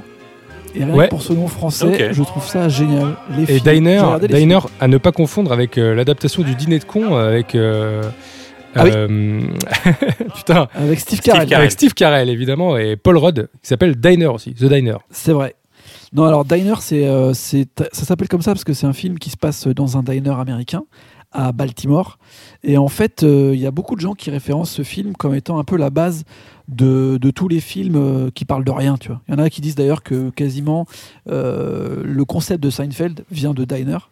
Euh, en gros, c'est une bande d'amis, ils sont 4-5. La plupart, c'est des gens qu'on va connaître après dans les années 80, parce que tu as Mickey Rourke, tu as Kevin Bacon, tu as aussi Paul Reiser. Donc, c'est des acteurs qu'on a vus euh, assez souvent euh, un peu partout. Tu as aussi T'as un des deux casseurs flotteurs de Daniel. Stern, exact, qui est un des deux casseurs flotteurs sans barbe, donc on a du mal à le reconnaître. Ah, un cool. C'est ça l'extrait que t'as partagé en story la dernière fois? Exactement. Ah Et ouais, a- tu m'as fait revenir avec en extrait. Il y a en fait quasiment que des, euh, des discussions autour de marottes très euh, tu sais, de passion qui vont être après très récupérées dans les années chez Tarantino par exemple et aussi dans les bouquins de Hornby euh, dans un film comme euh, High Fidelity par exemple qui sont genre des espèces de d'obsessions sur des, des choses très pop. C'est-à-dire que justement le personnage Daniel Stern, il est passionné de musique et il se retrouve à être complètement dans l'obsession de sortir en fait euh, des, les faces B des 45 tours qu'il a acheté et il s'embrouille avec sa femme parce qu'elle comprend pas euh, qu'il est passionné par la couleur de- des macarons de ces 45 tours tu vois. Et en fait c'est que des discussions là-dessus sur euh, comment ils ont grandi. Donc ça se passe dans les années 50 ce qui est aussi cool, c'est la retranscription de, des années 50 euh, américains à Baltimore. Donc, tu as des super bagnoles, tu as un peu euh, l'après-guerre. C'est hyper bien reproduit. C'est- c'est- il y a- on sent que Barry Levinson, c'est un peu un film euh, genre autobiographique, donc ça parle un peu de sa jeunesse. Euh, et tu sens qu'il est, il a vraiment voulu faire euh, un film d'ambiance où euh, il y a énormément de discussions dans le diner sur des, des, des- des trucs qui parlent de rien en fait. Et ça fait penser un peu aux discussions des premiers films euh, de Tarantino, le début de Réservoir Dogs quand il parle de Est-ce que ce Madonna serait pendant- pas un hérité, enfin, est-ce que Clerks ce serait pas un héritier de tout ça? Bah si, complètement. Bon, Il y a quand même une différence. Moi, je trouve qu'il y a quand même une différence entre Clerks et Diner. Bah, il y a une différence de, de ton, je pense. C'est c'est moins dans la provoque, mais je pense qu'il y a ce délire de conversation perpétuelle et de suite de scénettes euh, qui donnent euh, un paysage. En fait, quand tu regardes le film en première fois, tu te dis putain, on se fait chier, il se passe rien en fait. Et en, en fait, tu te rends compte que bah, en faisant des petites scénettes comme ça, t'as vraiment des personnages forts. Qui, euh, qui ressortent et qui sont hyper cool. Ce film euh, est surtout connu pour sa fameuse blague du popcorn, euh, que je Ouais, pense que tout le monde connaît à peu près, euh, dans une sortie dans, au cinéma, une fille qui met sa main dans un truc de popcorn Aïe. et qui tombe sur quelque chose. Donc une blague qui est quand même restée. Voilà. Voilà Et, euh, et en gros, bon, une blague qui est vraiment pas du tout et qui pourrait pu être faite en 2019, mais qui dans le film a un intérêt parce que tu sens le côté très potache de la bande de potes et qui font ça un peu euh, de façon euh, complètement innocente. Et tu vois aussi donc l'évolution en fait de ce côté très adolescent, qui est un peu aussi l'esprit du film sur le surf euh, auquel j'ai mis 8 tout à l'heure, et qui est un peu le type de film que j'ai regardé. et, la suite, en fait, Tin Men, qui s'appelle donc Les Filous, je le rappelle, se passe dans la même ambiance. C'est à Baltimore et Barry Levinson l'avait pitché en disant, en gros, c'est les histoires qu'on entendait au diner du film euh, Diner. C'est-à-dire euh, les histoires des mmh. mecs, un peu les, les, arnaqueurs. Et en fait, c'est un film anti-mafia. C'est-à-dire qu'en gros, c'est la même ambiance que Les Affranchis. C'est-à-dire que c'est des mecs qui arnaquent un peu les gens pour leur vendre des revêtements d'aluminium à leur maison en bois. C'est pour ça qu'on les appelle les Tin Men. C'est un truc qui arrivait dans les années 50, fin 50, début 60, où en gros, pour renouveler leur maison, les gens faisaient un coffrage aluminium pour leur donner, euh, tu vois, une, pour un, un meilleur look et euh, qu'elle soit mieux conservée. C'était une arnaque extraordinaire. Et les mecs, en fait, le film est basé sur comment ils arrivaient à arnaquer les gens en faisant des sortes de. de, de ils montaient des, des, scénarios, tu vois, pour, arriver à leur vendre des trucs et à leur raconter des histoires, tu vois. donc c'est un film d'arnaque, j'adore les films d'arnaque, moi, tu vois, où ils te racontent des petites histoires de comment euh, trouver les failles chez quelqu'un pour lui vendre quelque chose, tu vois avec des, histoires de faire tomber des billets de 5 dollars par terre pour savoir si le mec est gentil ou s'il est méchant. Enfin bref, des vraies histoires de ouf. Et c'est joué par deux acteurs qui, sont, qui vont se détester pendant tout le film, alors qu'ils se ressemblent complètement parce que c'est deux teen men. C'est euh, Richard Dreyfus, que j'ai vraiment appris à redécouvrir dans le confinement, que j'adore de ouf, et Danny DeVito. Et en fait, ah pendant tout le film, ils passent leur temps à se taper à, s'embrouiller, à, se casser leur voiture. En, enfin, tu vois, c'est vraiment des histoires de, de merde, tu vois. Mm. Et en fait, en filigrane, tu as tout ce côté euh, un peu de combat quotidien de, de des, des, jeunes, des mecs un peu comme ça, tu vois, de, entre deux âges, entre 45 et 50 ans, qui vivent de petites arnaques, euh, de petites arnaques à l'assurance, de petites arnaques aux impôts, et qui se retrouvent dans des galères, euh, à être dehors euh, avec leurs femmes, etc. Enfin, vraiment, des histoires un peu normales, mais complètement anti-mafia. Et au final, bah, mais... c'est. Là où je voyais une différence, par exemple, entre Diner et Clerk, c'est que Diner, il y a aussi un côté où ça se concentre vraiment sur la jeunesse des années 50, début 60. C'est vrai. En gros, comment, comment comment est cette jeunesse-là Là où Close, par exemple, c'est vraiment centré sur euh, deux personnages euh, qui s'emmerdent sur une journée, etc. Et Guillaume, je sais pas si tu l'as vu, Diner? Non. Bah, je pense que tu adorerais parce qu'il y a une galerie de personnages. Ouais, il y a une galerie de personnages qui est vraiment cool et surtout, comme tu l'as dit, Aurélien, euh, il y a des, un, casting qui est fou. Ouais. ouais, franchement, à l'époque, ils n'étaient pas très connus, mais chaque, en plus, chaque personnage est vraiment très creusé et il a une profondeur alors qu'on le voit pas à chaque fois dans le film. Tu vois, vu qu'il y a six ou sept personnages quasiment qu'on voit régulièrement. Donc c'est assez intéressant de voir euh, la course de chacun et comment ils se croisent. C'est une sorte d'American Graffiti, mais euh, en plus plus doux. Ouais, voilà, plus nostalgique. Alors, un peu. Euh, quelle note sur 10 pour Diner Diner, je lui mets, je lui mets un 7,5 quand même. 7,5 Bon. Ok. Très bien. Et Tin Man, je lui mets 7. Je le mets en double, t'as vu Qui est moins bien que Diner. Bah, c'est que c'est un peu différent dans la construction. Le jeu d'acteur est incroyable mais c'est un peu moins fort, je pense, euh, culturellement que Diner. Ok. Euh, moi, je vais parler d'un deuxième film que j'ai vu durant ce confinement qui s'appelle Contes d'hiver, euh, qui est sorti en 1992. Contes d'hiver, c'est un film d'Eric Romer. Et pour ceux qui ne connaissent pas ce réalisateur français, c'est un, un, metteur en scène qui avait l'habitude de regrouper ses films par thème. C'est assez original. Euh, Contes d'hiver fait partie d'une sorte de saga qui s'appelle Les Contes des quatre saisons. Il y a eu Conte d'été, Conte d'automne, Conte de printemps et Conte d'hiver. Il l'avait déjà aussi fait pour, euh, pour, euh, pour les contes euh, moraux avec plein de films comme Manu chez Maud, etc., qui sont des, des, vrais classiques. et en gros, il regroupe des films par thème comme ça. Et le cinéma de Romer, c'est beaucoup basé sur le verbe, sur le mot, sur, sur le texte. Et dans ses films, il prend toujours l'habitude, de de, parler de, de, voilà situation euh, comme ça entre personnages, euh, des histoires de tromperie ou euh, d'amertume dans le couple ou ce genre de choses. C'est hyper bien écrit. il a l'habitude de travailler avec des acteurs amateurs, donc au niveau du jeu, on pourrait avoir tendance à se dire, bah ça joue hyper mal, mais en fait c'est fait exprès. Il veut jamais jouer avec des, enfin il veut pratiquement jamais jouer avec des acteurs professionnels. Donc il y a un petit côté très bizarre quand on regarde ces films parce que ça joue mal, mais en même temps, c'est tellement bien écrit Ouais. qu'on garde le fil quand même.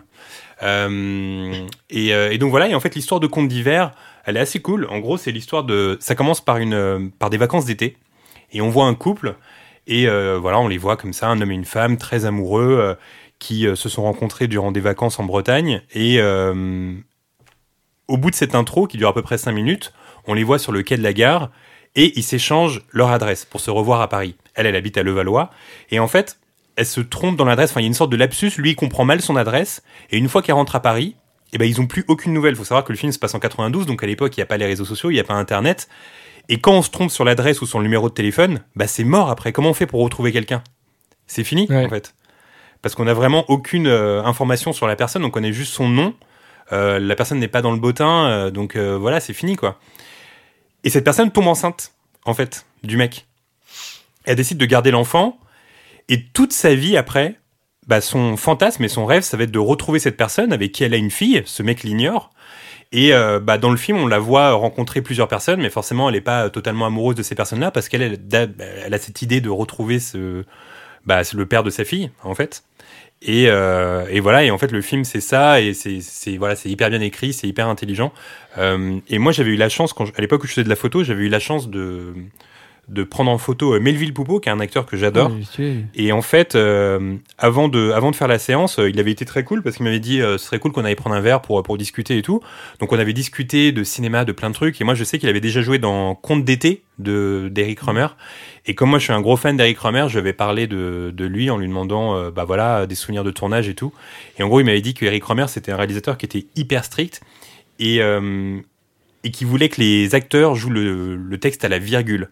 C'est-à-dire que si tu faisais une mauvaise intonation ou si tu disais un petit mot en plus ou, euh, ou en moins, il refaisait la scène, il voulait que le texte soit respecté à 100%. Ce qui fait que tous les films euh, d'Eric Romer, il n'y a aucune place à l'impro et tout est respecté à la lettre.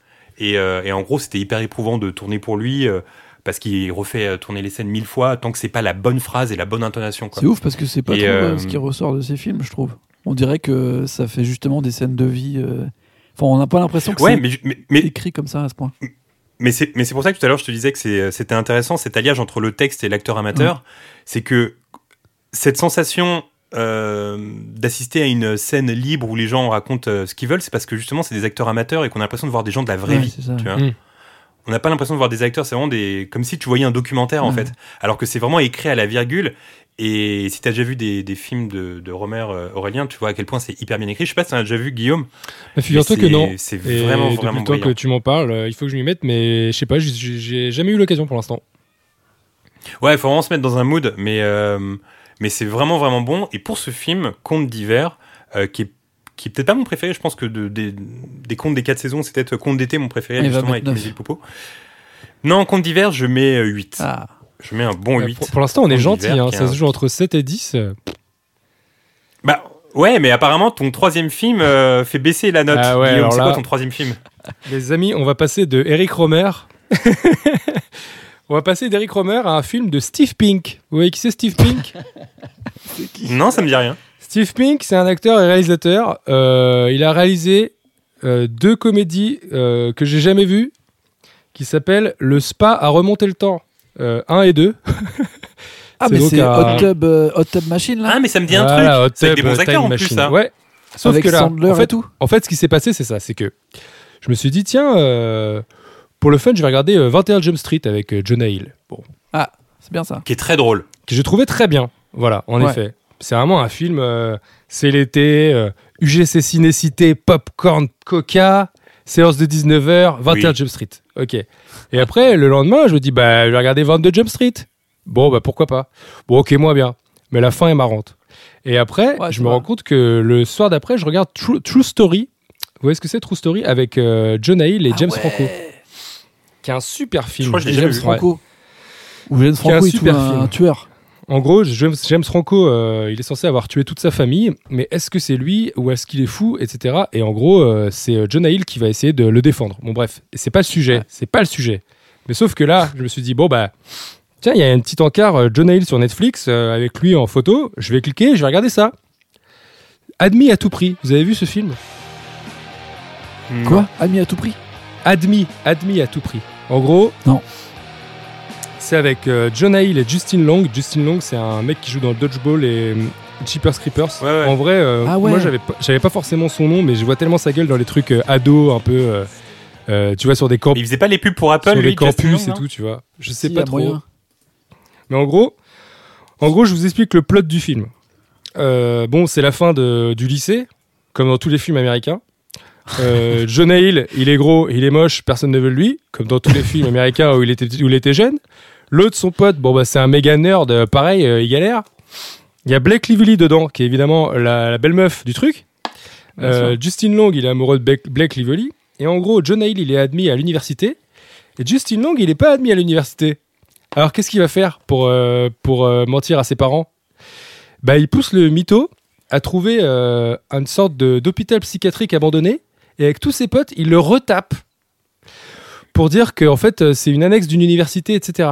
Et il demande à un pote. C'est impossible en vrai, hein, bien évidemment. Non, mais un pote chômeur qui vit dans une caravane qui est un peu vieux, etc. Ils disent que c'est lui le douanier.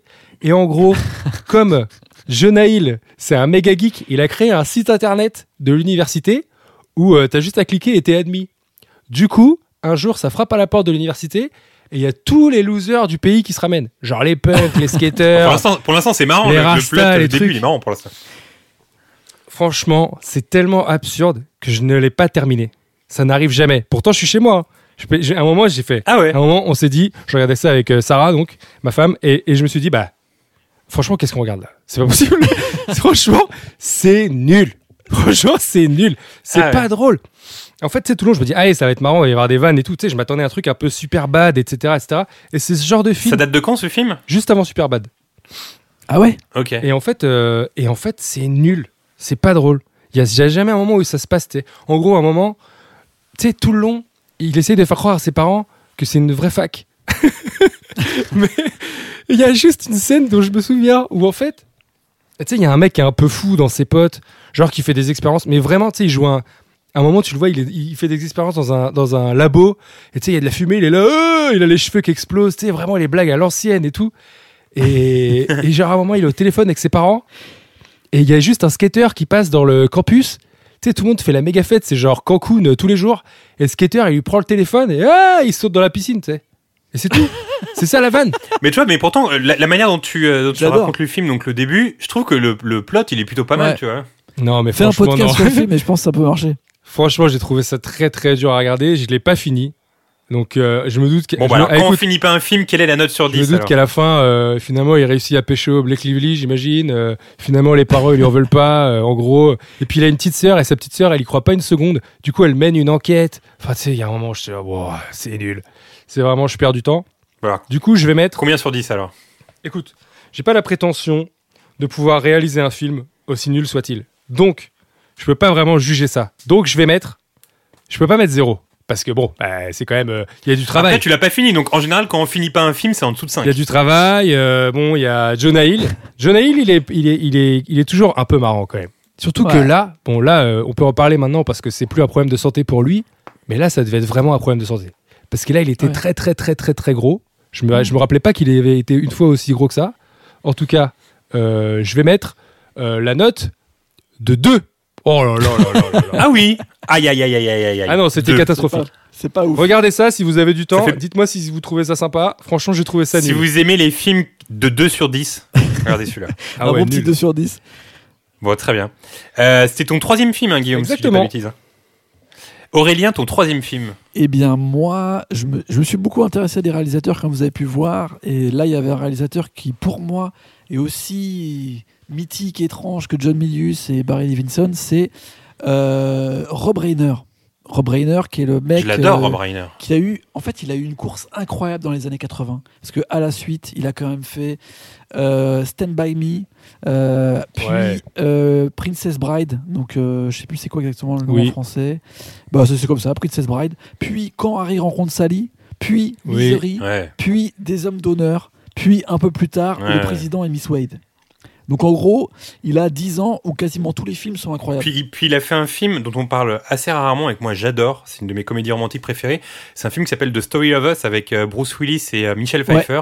Et c'est un grand film sur la vie de Tout couple. à fait. Super film. En- Musique d'Eric Clapton d'ailleurs. En fait, Ah, bravo. il, est, euh, il est peu, euh, il est peu cité après pour ses films des années 90 parce que la plupart et des années 2000 parce que la plupart ont été complètement euh, cramés par la critique. Mais moi, je trouve qu'il a toujours un truc dans son ton, dans sa façon d'écrire euh, et de, enfin, comment ses projets sont amenés. Je trouve ça cool. Et en plus, dans, dans ses prods, euh, c'est le mec qui produit Castle Rock, donc c'est quand même le mec qui a produit la ligne Seinfeld Ouais, aussi. la Seinfeld notamment, et aussi euh, Les Évadés et euh, La Ligne Verte. Donc euh, tu vois, ça fait quand même des trucs assez larges. Ouais, petite carrière, quoi. Petite carrière tranquille. C'est plutôt pas mal. Et en fait, donc euh, il y avait un film que j'avais toujours pas vu des années 80, un de ses premiers films. Donc son tout premier film, c'est Spinal Tap, le fameux film, euh, le, Oui. faux, le Bah faux oui. documentaire sur un groupe de rock euh, que je connaissais un petit peu. Donc bon, je l'ai, je l'ai pas revu. Mais entre Spinal Tap et Stand by Me, il fait un petit, un petit film, un film qui va finalement être un peu son laboratoire de quand il rencontre Sally. C'est un film qui s'appelle The Sure Thing en anglais, ce qui est plutôt assez cool. Et d'ailleurs, j'ai le souvenir qui, que le titre contre, français est très drôle. En euh, américain, en français, pardon, Garçon choc pour Nana chic. Je pense que J'aime bien. hein. Moi, j'aime bien. hein. Je pense que c'est euh, c'est un peu compliqué. Euh, J'ai kiffé en fait euh, rien que le- la base du film parce que c'est un film road trip. Moi, les road trips de base, je trouve ça cool, tu vois. Et c'est un peu un truc qui a récupéré dans Harry Sally, c'est le début du film. C'est en gros euh, deux personnages qui se détestent. Donc d'un côté, euh, John Cusack, un très jeune John Cusack, c'est son premier film en tant que premier rôle. Et de l'autre côté, euh, une actrice qui a beaucoup joué dans des séries euh, qui se nomme Daphne Zuniga. Je pense que vous l'avez vu notamment dans Melrose Place, si je ne m'abuse. Daphne Zuniga. Ouais. Je regardais pas trop Melrose Et en gros, c'est deux personnages qui sont complètement opposés, qui se détestent. Ils sont en fac à Boston, ou en tout cas dans le Massachusetts. Et euh, ils vont décider de partir en Californie euh, en voyage parce que elle veut euh, retourner pour Noël voir son mec qui est en fac en Californie. Et John Cusack a un appel de son ancien pote qui était au lycée avec lui qui lui dit Mec, t'es en train de galérer à Boston, tu te fais chier comme un rat mort. Je t'ai trouvé une meuf qui est prête à consommer avec toi. Et c'est donc elle, la Shower Thing. C'est un- c'est une chose sûre, c'est sûr. T'as un plan sûr en fait euh, en Californie. Mm. Si tu viens pour Noël, je t'ai trouvé une meuf, c'est sûr, elle te kiffe. Je t'ai montré des photos, euh, elle kiffe sur toi, euh, voilà quoi. Et en fait, c'est, euh, il se retrouve un peu, un peu comme dans euh, euh, Un ticket pour deux, tu vois, avec euh, Steve Martin et John Candy. Ils se retrouvent à faire Super le voyage ensemble, alors que euh, ils se détestent et qu'ils ont rien à voir ensemble, tu vois. Ils font de l'autostop. Au début, ils se prennent, euh, ils sont, ils sont pris par Tim Robbins en voiture, qui a un rôle incroyable de, de espèce de, chrétien euh, complètement bizarre, euh, très catho étrange. Et, et au fur et à mesure, ils vont croiser plein de personnages. Et bien sûr, au fur et à mesure, ils vont se rapprocher. Et c'est un peu une comédie, tu vois, comme ils disent, coming of age, où John Cusack aussi, alors qu'il est très en mode euh, débile, euh, truc d'ado, va apprendre un petit peu à, à comprendre son attirance euh, pour les femmes et ses relations en général, tu vois. Ça passe hyper bien, c'est hyper bien écrit. En vrai, on sent les prémices de ce qu'il va y avoir dans Harry Rencontre Sally, qui est à mon avis le classique de la comédie romantique de Rob Reiner. Mais on sent qu'il a déjà ce Ouais. truc. Et on est 5 ans avant, je crois. Enfin, on est en 85. Donc on est 4 ans avant. Et, euh, et en vrai, il y a, il y a- il y a plein de choses. C'est un peu le côté teen movie de Quand Harry rencontre Sally. Donc euh, en vrai, euh, moi j'ai passé un super moment. Sean Cusack, je trouve qu'il joue hyper bien. Il a un peu le rôle qu'il retrouve un petit peu après euh, chez Cameron Crowe. Je trouve que d'ailleurs Cameron Crowe a dû un peu... comment il s'appelle ce film? Say Something, je crois. Celui où il est avec son boombox Ouais. là. Say anything. Say Anything. Bah, il a un peu les mêmes types de répliques et le jeu un peu. Tu sais, des fois il fait du, Ouais. su- il surjoue à, à balle. John Cusack. Moi j'aime bien ce, ce côté, euh, tu sais, où il part en sucette sur les trucs qui n'ont aucun sens. Mm. Et en vrai, c'est une super comédie romantique, peut-être la meilleure que, que j'ai vue de- depuis longtemps. Ah ouais. Ouais. Bon, bah alors combien sur 10 cette Et comédie bah, euh, je, je peux lui mettre un 7,5 parce que je m'attendais pas à ce que ce soit aussi bien. Je pensais juste voir un peu un film de début de Rob Reiner. Mais après, j'avoue, je suis très fan de l'écriture et de la réalisation de ce mec. Je trouve que ses personnages sont toujours hyper intéressants. Et on est assez pris par le film, même si c'est un peu daté, tu vois, les blagues euh, sur les chemises hawaïennes, euh, la Californie, euh, le côté shower thing, tu vois, genre. Ah mais c'est cool. et en plus, la meuf qui joue le Thing, euh, c'est aussi une meuf qui est connue. Elle joue dans, elle joue dans Desperate Housewives. C'est Ah ouais, comment elle s'appelle? Attends. Brie Van de Camp Non. Non, c'est pas elle, c'est la, la blonde qui arrive après, la cinquième. Ah. Ah Je pourrais pas t'aider, je sais pas. Oui, je vois très bien qui c'est, oui, oui, exactement. Je vois très bien sa tête. Bon, bah voilà. Je m'arrête, je m'arrête là. Donc 7,5 pour ce Ouais, film alors. Franchement, ça vaut le coup. hein. Et il y a une bonne ambiance, il y a une bonne musique. Et puis ça s'appelle quand même Garçon Choc pour un chic, les mecs. Ah ouais, non, mais ça, je respecte. Très bien, Attends, parfait. est-ce que vous avez un, vous avez un 10 Euh. dans, dans votre liste ou pas? On a que des 8. Euh... Ah, moi j'en ai un qui se rapproche du 10. Oh je, je vais voir si je donne un 10 ou pas, mais j'en ai un qui se rapproche Moi, du je pense 10. que le 10, c'était le. Euh, mais moi, j'ai euh, durant ce confinement, je- j'ai vu beaucoup de films des années 70 et surtout, j'avais une sorte de lubie pour euh, pour les films de Dustin Hoffman et de Al Pacino. J'ai vu trois films d'Al Pacino. J'ai vu euh, L'impasse, Mélodie pour un meurtre et Frankie et Johnny. Et j'ai vu aussi plein de films de Dustin Hoffman parce que je me suis rendu compte qu'il me manquait pas mal de classiques de Dustin Hoffman. Par exemple, j'ai vu euh, Marathon Man de Schlesinger que j'ai trouvé Ouais, incroyable. incroyable. C'est c'est un grand Ouais, c'est film. fou, Je sais pas si vous l'avez Ouais, déjà ouais, vu. il est incroyable. je l'ai vu il y a euh, longtemps, hein, mais genre. Super film. Et j'ai vu aussi un film de, de Dustin Hoffman que j'avais jamais vu et que j'ai adoré qui s'appelle Le Récidiviste. C'est un film qui est sorti en 1978 et c'est un film d'un Belge euh, qui a été par la suite naturalisé américain qui s'appelle Ulu Grobard. Et Ulu Grobard, ce, euh, ce réalisateur, on le connaît pas forcément. Il a juste réalisé sept films, ce qui est déjà pas mal. Euh, et c'est surtout un réalisateur qui a contribué à lancer les carrières de Robert Duval, John Voight et Dustin Hoffman.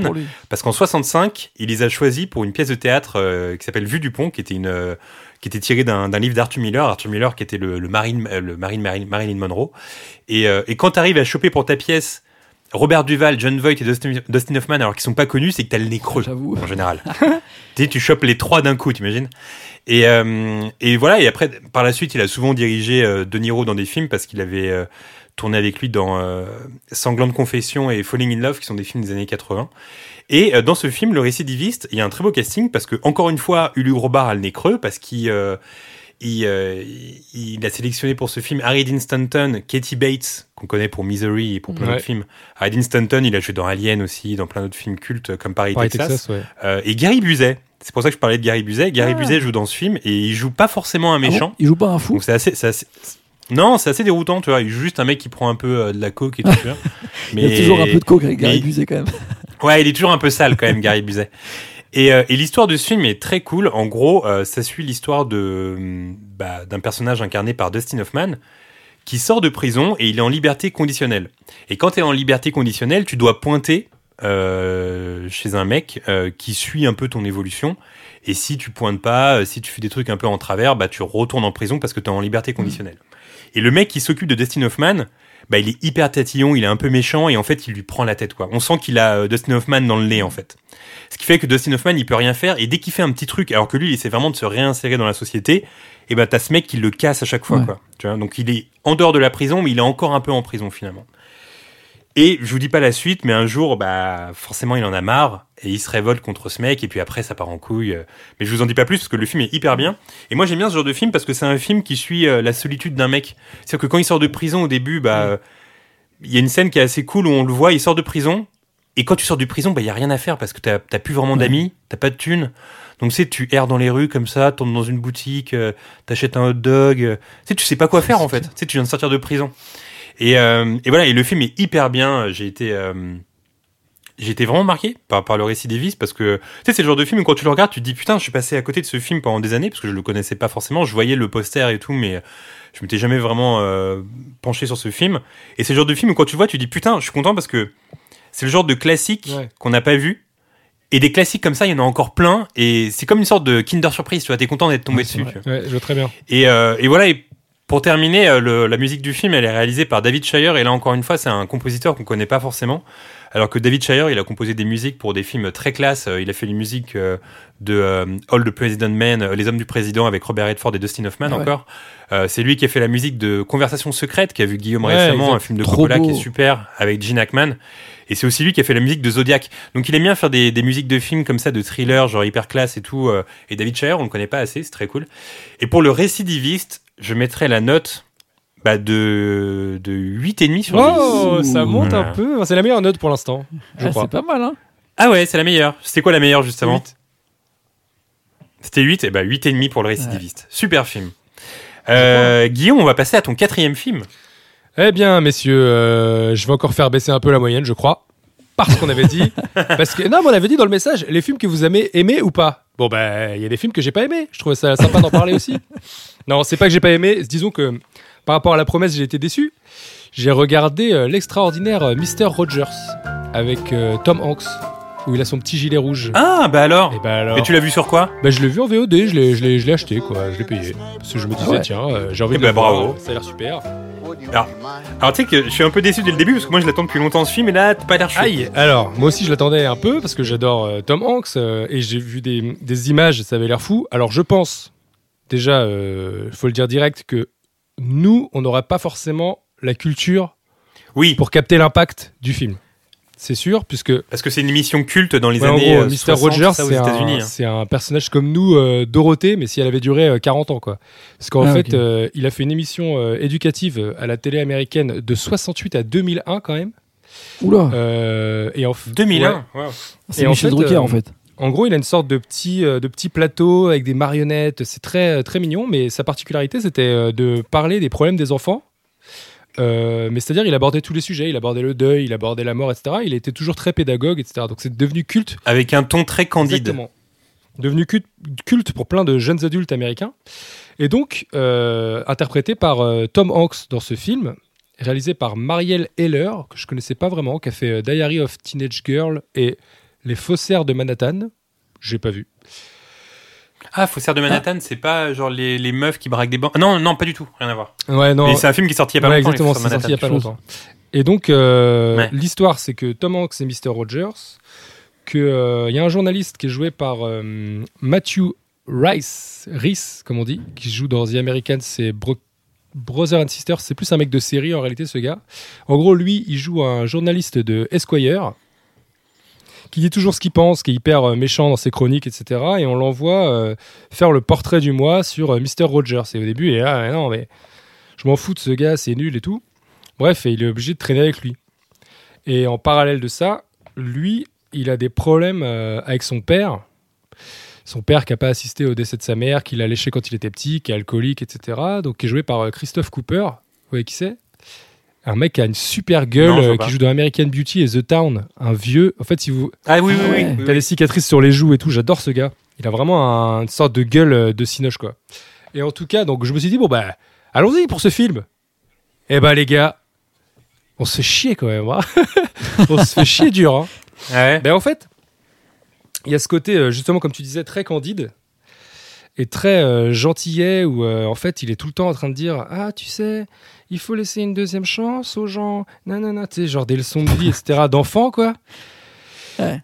Et il y a jamais, tu sais, je me disais, ça se trouve, au début, la promesse du film, c'est qu'il dit Ouais, euh, je me disais, bah, ça se trouve, le gars, il est comme ça. En fait, ce ils veulent prouver qu'il est comme ça à la vie, comme euh, à l'écran. Et que c'est un mec en or et qu'il est hyper gentil, etc. Donc, en fait, ils veulent pas Cosby quoi. en gros, ils veulent pas du tout détruire l'image du gars. Ça, je comprends. Ouais. Parce que j'imagine qu'il est comme ça dans la vie. Ça a été un peu supervisé par lui, évidemment, ça parle de lui, tu vois. Mais je pense que moi, je suis passé à côté, évidemment, parce que j'ai pas ce côté euh, Waouh, Mr. Rogers. euh, c'est comme si tu me disais Bon, bah, c'est un film sur Dorothée interprété par Catherine Deneuve. Je serais curieux d'aller le voir, tu vois. Parce que c'est un peu culte pour nous, tu vois. Ouais, mais c'est intéressant parce que parfois c'est aussi possible de, de découvrir justement l'univers de, de- Ouais. D'une culture américaine qu'on connaît pas et de se laisser prendre. Mais là, apparemment, toi, ça a pas Euh, fonctionné. ça a pas toi, fonctionné parce que l'histoire, elle est un peu maigre en réalité. En gros, il fait une enquête sur lui. Ouais. Euh, et en gros, euh, il a des problèmes avec son père. Et Tom Hanks lui dit Bah non, bah, laisse une deuxième chance. Bon, bah, c'est tout quoi. Ça s'arrête là. bon, bah, ouais. Bah, Ah, je, je suis déçu. Je suis déçu parce que j'attendais beaucoup Après- ce film. Et d'ailleurs, euh, je crois qu'il a pas eu de sortie au cinéma en Non, France. Peut-être ça justement devait parce sortir- qu'il non, a en pas fait, eu de bons échos. ça devait sortir en avril, mais ça a été euh, décalé à cause du confinement. Du coup, c'est sorti en VOD. Ah, il y avait une date de sortie. Ok, Ah ouais. C'est décalé à cause du confinement, ça a été sorti en VOD du coup. Et euh, mais je pense que ça aurait pas fait de, Ah, ça aurait pas fait de succès de toute façon. Ça sent le film à petite salle, etc. En tout cas, euh, bon bah après Tom Hanks c'est toujours un plaisir de le voir. Il est exceptionnel dedans parce que j'ai regardé ensuite les vidéos du vrai Mr Rogers. Franchement, euh, qui interprète mieux les rôles que Tom Hanks quoi? C'est une vraie question. Ouais je la pose à, je la Bah à Mehdi Maizi qui nous écoute. il le déteste. Bon, alors, co- combien sur 10 ce film? Ouais, c'est pas un... C'est pas vraiment un navet non plus, mais je dirais très un- sans conviction un, un 5. Voilà. Ah, 5 Petite ah moyenne. euh, Ouais. ouais, je me suis fait chier. Oh, à vrai dire, il y a des moments où j'ai un peu piqué du nez et tout. hein. Aïe, aïe, aïe. Bon, franchement, on s'en- on s'ennuie un peu dans ce film, mais, euh, mais regardez-le Mais là, mais je suis moins chaud maintenant, du coup. J'avais envie de voir ce film. En plus, là, faut, en plus, le faut prendre en VOD, donc je mets faut payer. Tu me demandes de payer pour un 5 sur 10, quoi. Ouais, je l'ai payé, ouais. Mais bon, euh, mais bon après, voilà. Bon, c'était 5 sur 10. Mais le, le film d'après, elle sera mieux noté. Je, Bon, ah, je bon, très bien. Euh, Aurélien, ton quatrième film. Je tenais quand même à dire que c'est le genre de film que moi j'aurais mis 8. Donc, euh. Non, non, non, non. Aurélien, il je gonfle les vu notes. que je surnote, vu que je surnote. Aurélien, ça aurait été un Euh, très bon bon. professeur à l'école. Tu sais, quand t'es nul à chier, il te met 14. Pour l'effort. Pour l'effort. Ouais, voilà. Parce que t'as Ok, souligné ouais. en rouge. Savez, à l'époque, il y avait un point pour quand tu soulignais en rouge, ça faisait un point automatiquement. Et tu mets un point quand tu quand écrivais ton nom et, toi, et ta classe aussi. Ouais, c'est ça. C'est clair. Et s'il n'y avait pas trop de fautes, Aïe, aïe. Donc, quatrième film, c'était la bonne couleur. Alors, mon quatrième film, euh, je, je pense que tout le monde, euh, pendant le confinement, a beaucoup joué à des jeux de société, notamment. Et euh, je me suis intéressé à un film que j'avais jamais vu, mais qui m'avait toujours intrigué. C'est un film qui s'appelle Clou, euh, qui est sorti en 85, et Ah qui, est- oui. qui est un film qui est un film qui est réalisé à partir du jeu Cluedo. Oui, oui. Donc c'est un Ah film de Jonathan Lynn, sorti en 85, mais surtout qui a été coécrit avec John Landis, encore lui. John Landis, pareil, un mec que je kiffe à mort, notamment les Blues Brothers. On en a parlé euh, Animal Pe- House et plein de petite mecs, carrière. John Landis, Mais tu quoi. sais que John Landis, Ouais. en plus- moi en ce moment, je me remate euh, la série euh, Code Lisa, qu'on a tous connu quand on était euh, ado. Ouais. Exact. Euh, ça faisait partie de nos premiers fantasmes, hein, Code Lisa, on peut le dire. C'est vrai. vrai. Et c'est John Landis qui produit ça, figure-toi. Ah ouais, ouais. Mais en fait, il est, c'est assez fou, hein, parce que je crois qu'il a, il a réalisé euh, le clip de Thriller pour euh, Oui. euh, Michael Jackson. Et en même temps, bon, il lui est arrivé cette histoire folle avec la quatrième dimension. Et il a eu des gros gros fails aussi avec le flic de Beverly Hills 3, je crois. Enfin bref, il a une carrière aussi assez incroyable. Jonathan- Oui, parce que Jonathan là, tu l'as précisé, et on le rappelle, dans, le, donc, dans les années 80 a été tournée euh, une adaptation de la série La quatrième dimension. C'était un Mhm. film avec euh, plusieurs réalisateurs. Il y avait Spielberg qui avait un segment, il y avait Joe Dante aussi. Et il y avait aussi Ouais. John Landis. Et durant le tournage de John Landis, euh, bah, des acteurs euh, sont morts. euh, Ouais. Parce que les précautions n'avaient pas été prises. Il y en a qui ont été décapités par les hélices d'un hélicoptère. Il y a eu un long Ouais. procès après par la suite. Et ça a un peu impacté la carrière de John Landis. Ça a été un peu galère pour lui, ouais. Donc là, il, il écrit juste, on est en 85, et c'est vraiment une, adap- une adaptation du jeu de société Cluedo, donc c'est assez incroyable. Il y a tous les personnages. Il y a le colonel Moutarde, le professeur Violet, Madame Blanche et tout. Et euh, il y a plutôt des bons acteurs, notamment Ouais. le, euh, le butler, donc le, comment on dit, le majordome, qui est joué par Tim Curry. Tim Curry, je trouve qu'il est pas assez. euh, on le sollicite pas assez, on lui dit pas qu'il il a pas assez de props, comme on dit Ouais, chez les bon. Euh, parce que c'est lui qui euh, jouait notamment euh, Pennywise, le clown, dans, sûr. la- dans le téléfilm Ça, le fameux. Et Et c'est aussi euh, lui euh, Allô, qui maman, jouait, j'ai raté l'avion. Maman, j'ai raté l'avion 2, Ouais. pardon. il joue aussi encore un raté l'avion. majordome. Exactement. Et il joue aussi le, le méchant dans Légende. Mais oui, c'est le diable, là, en rouge. de diable. Ouais. Et euh, dans ce film, il est, il est assez drôle. En fait, ce qui est cool, c'est que c'est une sorte de, euh, on va dire, de parodie des, des films un peu de d'enquête et euh, de, tu vois, la Hercule Poirot, euh, Agatha Christie, de- qui il y a eu beaucoup eu dans les années 70, notamment Ouais. le crime de Rente Express, etc. Donc en fait, ils prennent le concept du jeu de société, ils tournent autour, ils en, ils en font une sorte de, de parodie un peu à huis clos entre euh, donc tous les personnages de- du jeu qui en veulent à, à- à un qui les fait chanter en fait. Et ce qui est fou, en plus, c'est qu'ils ont aussi un énorme manoir qui est hyper cool et dans lequel il y a vraiment les pièces dans lesquelles tu joues dans le jeu du Cluedo. Trop bien. Tu as la cuisine, la salle de bal, la véranda, la salle de billard, la bibliothèque et tout. Et tu as des passages secrets, comme dans le jeu. Euh, et tu as à un moment la lumière qui s'éteint, et y a quelqu'un qui meurt. Et donc il y a toute une enquête autour de qui a tué parmi euh, ces gens-là. Tu vois. Alors tu sais que j'ai essayé de Et, rejouer avec Cluedo récemment, je n'ai rien compris aux règles, j'ai refermé le jeu. Je, Ah ouais je sais pas comment je faisais pour comprendre quand j'étais petit, mais en fait j'étais saoulé, il y avait trop de trucs à apprendre, tu vois. Tu sais, je pense que quand t'es vieux, t'as moins de patience. T'es là genre, bon allez, Bah. ça me saoule. Tu vois. Ouais, en fait, c'est juste que c'est c'est- juste un jeu qui est devenu mythique pour cette histoire de, de trouver en fait l'alliance de qui a tué avec les cartes là, donc savoir qui Ouais. a tué avec quoi et, et dans quelle pièce. Et en vrai, là, ils ont vraiment respecté ça parce que donc euh, il y a des gens qui sont tués dans un peu toutes les pièces. Et à chaque fois, c'est soit avec la corde, soit avec le chandelier, soit avec le revolver, soit avec la Je sais même pas si, euh, Enfin, si ce jeu il est encore en vente maintenant dans les supermarchés, tu vois. Si, il, est encore en vente avec des éditions différentes. Euh, Parce Ouais. qu'à l'époque, à l'époque, ça passait tout le temps à la télé, quoi. C'est le colonel. Moutarde avec le chandelier Ah. dans la cuisine. Ouais. il disait ça. c'est ça. mais tu vois, aujourd'hui, ils font des délires genre euh, Cluedo spécial euh, Game of Thrones ou des genres de délires comme ça, tu vois. Comme le Ah, Monopoly Ouais, un peu, avec tu des vois. personnages, Ouais, c'est ouais. vrai. Mais c'est colonel Moutarde, il n'existe plus, quoi. Bah non. Le chevalier de Moutarde. Mais tu vois, mais pour revenir sur euh, Clou, parce que moi c'est un, un film que j'ai jamais vu, mais j'ai souvent vu les Ouais. bandes annonces, les trucs, etc. Et, euh, et je sais que ce film il a été réalisé par euh, Jonathan Lynn, et encore une fois c'est un réalisateur qu'on connaît pas forcément. Mais Jonathan Lynn, il a réalisé un film que j'adore qui s'appelle Mon cousin Vinny. Euh, C'est vrai. avec Marissa Tomei et euh, il a une, une bonne carrière quand même de, de réalisateur. Ouais, ouais, c'est encore un mec qui a commencé en tant qu'acteur et scénariste et qui s'est retrouvé à faire euh, pas mal de films un peu par hasard. C'est un mec qui vient du théâtre, je crois. Il a d'ailleurs re- rencontré euh, Tim Curry euh, à, ses, cours de théâtre. Il se retrouve un peu dans cette histoire par hasard, mais en fait, ça en fait un super bon film. Parce que c'est un mélange de. Je sais pas, c'est y a- y hyper bien écrit. Il y a, un délire hyper parodique qui est, qui est assez drôle tout le temps. Euh, et en même temps, bah, tu retrouves les personnages avec lesquels tu as joué pendant je sais pas combien de temps. Et surtout, fait assez euh, fort et qui a un peu valu que ça n'a pas du tout marché au cinéma, c'est un film qui est sorti avec trois fins différentes. Ah ouais. Donc, au cinéma, personne ne savait. Chaque cinéma recevait une copie. Ah, c'est trop marrant, ça. C'est fou ça, Ouais. trop bien. Donc, si tu voulais être sûr d'avoir vu. Ah, mais c'est les, trop bien comme les idée. Trois fins. Il fallait que tu ailles voir le film à trois fois différent. Parce qu'en fait, vu que dans le, dans, finalement dans le jeu, euh, ça peut changer tout le temps, tu vois. Tu refais une partie, Ah, mais c'est trop bien, mais c'est à dire que ça se passe comment quand t'as le DVD ça. Et ben dans le DVD, ils ont, ils ont intégré les trois. Putain, une trop est plus cool. forte que les trois. Mais euh, c'est assez fort parce qu'en gros, il y a un moment justement où ils éteignent la lumière et ils reviennent sur cette partie-là. Et à chaque fois, le film se tient pour que les trois fins soient possibles en fait. C'est trop bien. Ce qui est fou, c'est que commercialement, euh, bah, c'est génial quoi. Bravo.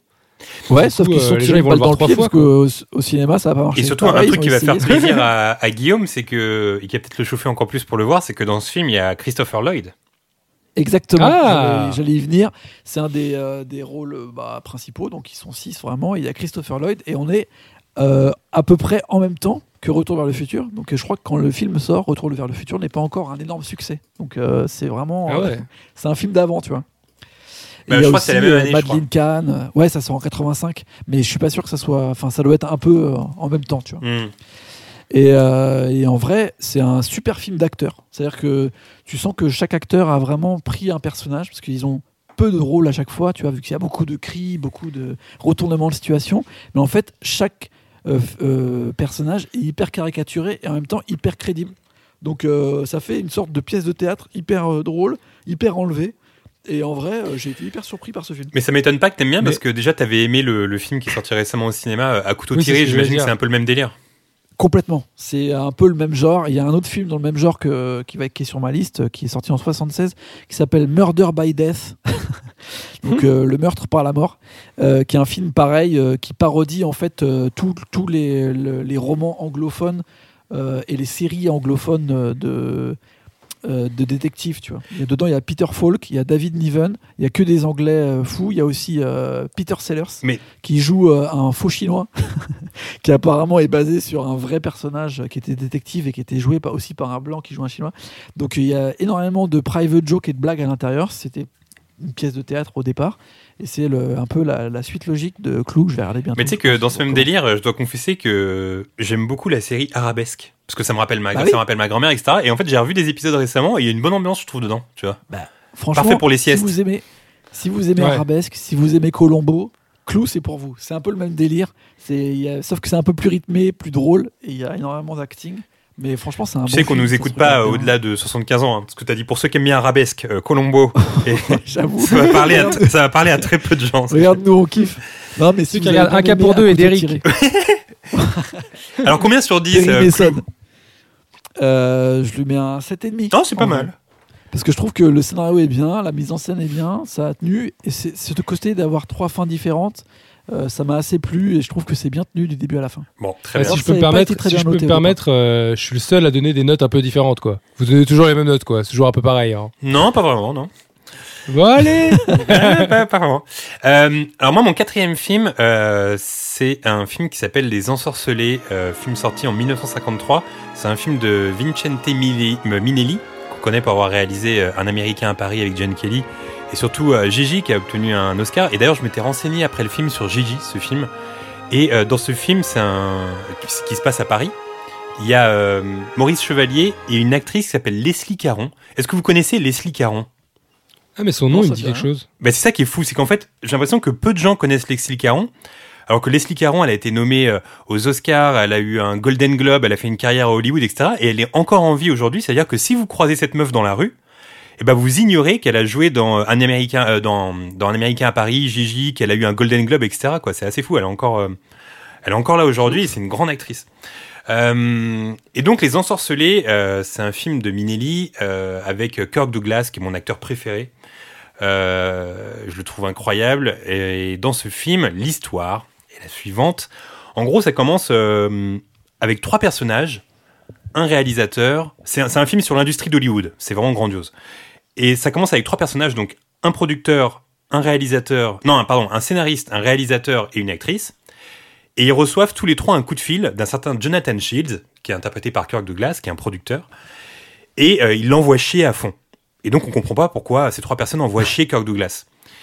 Finalement, en pleine nuit, ils sont réunis par euh, quelqu'un de sa société de production, et finalement le film il va se composer de cette façon que on va comprendre euh, pourquoi ces trois personnes détestent le personnage de Kirk Douglas. Et on va suivre leur histoire du début à la fin, donc euh, de la rencontre à la dispute, et on va comprendre pourquoi euh, ils envoient chier Kirk Douglas et pourquoi ils le détestent. Et, hum, donc voilà, on voit l'histoire avec le réalisateur, l'histoire avec l'actrice, l'histoire avec le scénariste. Et bah, le film, c'est un chef-d'œuvre. C'est grandiose, c'est hyper bien réalisé, c'est hyper bien interprété, c'est euh, Le mot est lâché. c'est- brillant. Ouais, pour moi, c'est vraiment un chef-d'œuvre. Et euh, et puis euh, et puis voilà, Kirk Douglas est grandiose dedans. Et surtout, ce qui est bien, c'est que alors sans trop spoiler, ce qui est intéressant dans ce film, c'est que en gros, le sujet principal, c'est comment on peut détester une personne, être amené à détester une personne, mais en même temps continuer de l'adorer. Tu vois? C'est qu'en fait, c'est une personne qui vous a fait un peu de mal, etc. Mais on a conscience que cette personne, bah, elle a été importante pour vous, et puis, euh, et puis, euh, c'est pour ça que ça- le film s'appelle Les Ensorcelés, c'est que cette personne vous ensorcelle un peu, qu'elle elle a encore un pouvoir d'attraction sur vous, en fait. Vois? Et voilà, et le film est extraordinaire. Il a eu, euh, il a eu cinq Oscars. Il est, euh, il est conservé aujourd'hui à la bibliothèque du Congrès et tout. Euh, c'est un film que je voulais voir depuis longtemps parce que, comme je vous l'ai dit, je suis un grand fan de Kirk Douglas et c'était un des rares qui me manquait euh, de sa filmographie glorieuse. Et voilà, j'ai trouvé ça formidable. Et pour ce film, je lâche la note de 9, 9, 9,5, je sais pas, 9 sur 10. allez. 9 et demi Ah ouais, carrément. Allez, 9 Neuf sur et 10. demi 9 sur 10, 9 9 sur sur 10. 10. 9 sur Ton 10 film pour préféré les Douglas? Non, mon film préféré de Kirk Douglas, c'est un film qui s'appelle Ace in the Hole de Billy Wilder, qui est, Ah. un, qui est un super film. En gros, le l'histoire, elle est. euh, en gros, c'est un reporter qui est en mal de scoop, et un jour, il passe dans une petite ville, et en fait, il y a un type euh, qui s'est coincé dans une mine, et impossible de le sortir de la mine. Ouais. Euh, et lui, il va voir ce type, et en fait, il a le moyen de le faire sortir, mais en fait, il fait durer le truc pour créer plusieurs scoops sur plusieurs jours, en fait. Ouais. Donc un vrai truc Ah. d'enculé. Et le film est vraiment bien. Euh, donc euh, voilà, c'est très cool. Il y a aussi un autre grand film de Kirk Douglas, si vous voulez un peu diguer sa, sa filmographie, qui s'appelle euh, Lonely Are the Brave, qui est extraordinaire. En gros, c'est un cowboy qui vit comme à l'époque du cowboy, mais dans, dans une époque moderne. Donc qui se fait pas à, la, à la nouvelle société. Et voilà, euh, c'est quel, quel acteur ce Kirk Douglas. Donc pour ce film, 9 sur 10, je vous le conseille à fond. Les Ensorcelés, c'est vraiment un, un grand classique. Bravo, je- belle note. Et donc, euh, et donc voilà pour mon quatrième film. Guillaume, ton dernier film, le cinquième. Eh bien, mon dernier film, ce sera un film de 1965 euh, d'un cinéaste euh, archi connu dont je n'avais rien vu, à savoir Marco Bellocchio. Ah Vous oui, voyez Marco Bellocchio? Je sais pas qui c'est moi. si, si, c'est un Vous grand réalisateur italien. Bellocchio? Ah, Grand ok. réalisateur italien, bon notamment italien. dernièrement du euh, film Le Traître, qui est sorti euh, l'année dernière. Ah, ok, d'accord. que j'ai adoré, qui était dans mon film. classement euh, 2019. Et ben que j'ai Ah, vu aussi d'ailleurs pendant le confinement. Et que Alors, j'ai t'as aimé euh, Bah voilà. Moi-même. Ouais, ouais, j'ai trouvé ça vraiment exceptionnel. Euh, mais là, je vous parle d'un autre film de Marco Bellocchio de 1965 qui s'appelle Les points dans les poches. Et Les points dans les poches, euh, c'est sur une musique d'Ennio Morricone. Ah. Et euh, je me disais, bon, comment je peux vous résumer ce film? Du coup, j'ai regardé euh, le résumé sur Wikipédia. Et quoi de mieux pour euh, résumer un film que le Wikipédia? Alors, vous allez comprendre un peu l'ambiance du film, qui est un film en noir et blanc. Écoutez euh, ceci. Les membres d'une famille bourgeoise du nord de l'Italie semblent cumuler les problèmes congénitaux. Perdu dans l'admiration pour son frère et l'amour coupable qu'il voue à sa sœur Julia, Alessandro, entre crise d'épilepsie et débilité congénitale, tente de détruire l'oppression familiale. Inutile de dire qu'on n'est pas dans une euh, comédie. C'est Et pas fun. euh, non, c'est pas très très fun, mais en réalité, euh, j'ai trouvé ça euh, archi tendu, quoi. Mais moi, je que- moi, je l'ai je l'ai pas vu, mais c'est considéré comme un chef-d'œuvre ce film.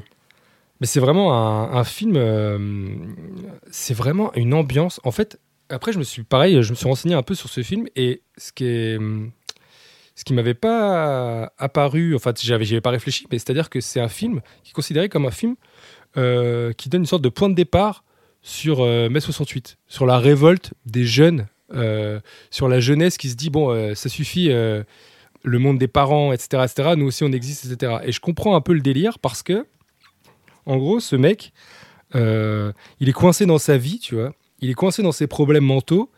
Il est coincé dans sa famille. Sa mère est aveugle. Son frère, il est euh, arriéré mental. Il, est, il a connu aucune meuf, donc il est amoureux de sa sœur. Euh, il n'y a que son frère qui réussit et son frère, il veut pas rester avec eux parce que voilà. Du coup, il se dit bah hum, mon seul moyen de m'en sortir euh, et de faire plaisir à mon frère, etc. C'est que mon frère, pour qu'il réussisse sa vie, parce que je l'admire à fond, faut pas qu'il reste avec nous. Donc moi, ce que je vais faire, c'est que je vais me débarrasser euh, du reste de la famille. En gros, c'est ça le, la logique du gars. Donc c'est un peu glauque en vrai. C'est un film sur la folie, la famille, la place dans la société, etc. J'ai trouvé ça hyper, euh, comme je disais, hyper tendu. Et c'est dû à l'interprétation de Lou Castel. Lou Castel dans le rôle principal euh, du mec, qui est un acteur suédois et qui est vraiment incroyable euh, quand il joue la tension, etc. Il y a beaucoup de scènes qui m'ont marqué. Il y a des images euh, très fortes dans ce film. Mais du coup, c'est un euh, Suédois italien ou il, genre, il a dû apprendre l'italien pour le Bah, film, ce qui est très bizarre, c'est un suédois qui a un nom français, puisqu'il s'appelle Lou Castel. Ouais, c'est drôle. Et, et en fait, non, ouais, il- du coup, il joue, il parle en italien dans le film. Mais, mais je sais pas comment vous, vous résumer. C'est une ambiance très particulière et euh, c'est euh, c'est assez, assez, assez glauque en réalité. J'ai adoré ce film. T'as l'air Ok. feel good, ouais. Mais alors, non, c'est pas du tout feel good. ouais. En fait, le truc, c'est- c'est c'est passé de Mr. Rogers au point dans les poches. Euh, bon, bah là, c'est vraiment le contraire. Et alors, sur, euh, sur 10, combien les points dans les poches alors du coup? Euh, combien les points dans les poches euh, Je mettrais quand même. euh, c'est délicat de. Ouais, comme tu le disais, c'est un peu écrit partout. euh, c'est vendu comme un chef-d'œuvre. En fait, c'est une œuvre méconnue de Marco Bellocchio qui a été. qui a été genre, je crois qu'on avait, on avait perdu un peu ce film, qu'on l'a retrouvé, qu'on l'a restauré, qu'on l'a ressorti. Je suis obligé de mettre, sachant que j'ai mis un 7 à Cujo. En fait, en fait Cujo, ça te un brouille, ça te brouille tes trucs en fait. Ah ouais, la première note, elle m'a tué. Euh, J'ai mis un 8 à Eternity's Gate, euh, c'est quand même mieux. Euh, je vais mettre un. Allez, un 8,5 ou un 9 Je vais Alors- mettre un. Allez. Mais alors, du coup, si tu pouvais revenir en arrière, tu mettrais combien à Cujo alors? Non, mais Cujo, je suis, je suis obligé de le laisser à 7. Non, mais j'ai trouvé ça bien, Cujo. tu vois. Non, mais on aime Cujo. On aime Cujo. En fait, j'ai regardé toute la liste et je me suis dit. En fait, voilà, j'ai vu une cinquantaine de films pendant ce truc, plus des séries, plus des machins, comme je vous disais. Et je me suis dit, tiens, je vais prendre un film un peu de chaque style. Un truc que j'ai aimé, un truc que j'ai pas aimé, un truc improbable, un truc plus vieux, un truc plus sérieux, un truc machin. Ouais, ouais, ouais. Et du coup, c'est délicat de les comparer. Tu vas pas comparer Les Points dans les poches et Cujo, mais en réalité, Les Points dans les poches, c'est quand même, euh, c'est quand même marquant comme film. C'est très marquant. Voilà. Donc, combien alors du coup? 9 Allez, je vais mettre un 9. euh, Ah, On a deux pis, 9, voilà, hein, je- c'est pas mal. Hein. On a deux 9 dans Allez. Le. Très bonne note. Euh, T'avais d'autres choses à dire sur les points dans les poches ou pas? Eh bien, écoute, euh, non, je vous encourage à aller le voir. Et, euh, et je- du coup, ça m'a donné envie de voir un peu le reste de la filmographie de, De Bellocchio. de Marco Bellocchio. Parce que, bon, euh, Les Points dans les poches, je trouve ça super. Le Traître, je trouve ça super. Et euh, D'ailleurs- voilà, il n'y a pas de mal à commencer euh, à s'intéresser à un réalisateur qu'on ne connaît pas euh, quand C'est on vrai. est un peu vieux, mais pourquoi pas Et d'ailleurs, les mecs, euh, à la fin, on va faire un petit jeu, c'est qu'on va, hum, on va se dire chacun le film de l'autre qui nous chauffe le plus dans tout ce qu'on a dit. Ah, bien ça. Ah, Donc on, va- on terminera le podcast comme ça. Euh, Aurélien, ton dernier film, ton cinquième film. Euh, mon cinquième film, c'est encore un réalisateur que, que j'aime bien, mais qui n'est pas très cité. C'est euh, un film de Ron Shelton. Ron Shelton, c'est un mec qui a fait énormément de Ouais. films autour de, du sport. Euh, bien sûr, moi, vu que je suis passionné de baseball, bah oui, forcément. il y a un film qu'il a fait qui m'a qui m'a vraiment plu et que je, je pense que je lui aurais mis un 9, c'est Boule d'Oram avec euh, Kevin Costner et Tim Robbins et Susan Ça, c'est un Sarandon, œuf que j'ai orienté, revu hein, parce que t'es vraiment un gros gros fan du film. Ouais, ouais, je l'adore, mais en même temps, je l'ai revu et je l'adore toujours. Tu vois. Je trouve que tout est bien écrit, que la photo est belle, que le trio d'acteurs est vraiment bien foutu et, le, le portrait du baseball qu'il y a dedans, c'est assez fou. Tu vois, moi, Ron Shelton, je l'adore pour euh, Les Blancs savent pas sauter. Bien sûr, il y a ça. Ouais, il, y a, y aussi euh, Blue Chips, Blue Chips avec euh, sur le vu. basket, avec euh, Shaquille O'Neal et Nick Nolte qui joue un, une sorte de- d'entraîneur complètement fou, un bon gars. Avec Shaquille O'Neal, il y a Shazam aussi, je sais pas si vous voyez. Ah ouais, ça c'est pas mal. Et il a fait aussi Dark Blue Rod Shelton, un très bon film avec euh, Kurt Russell. Bon, bien sûr, vu que c'est Kurt Russell, j'aime bien.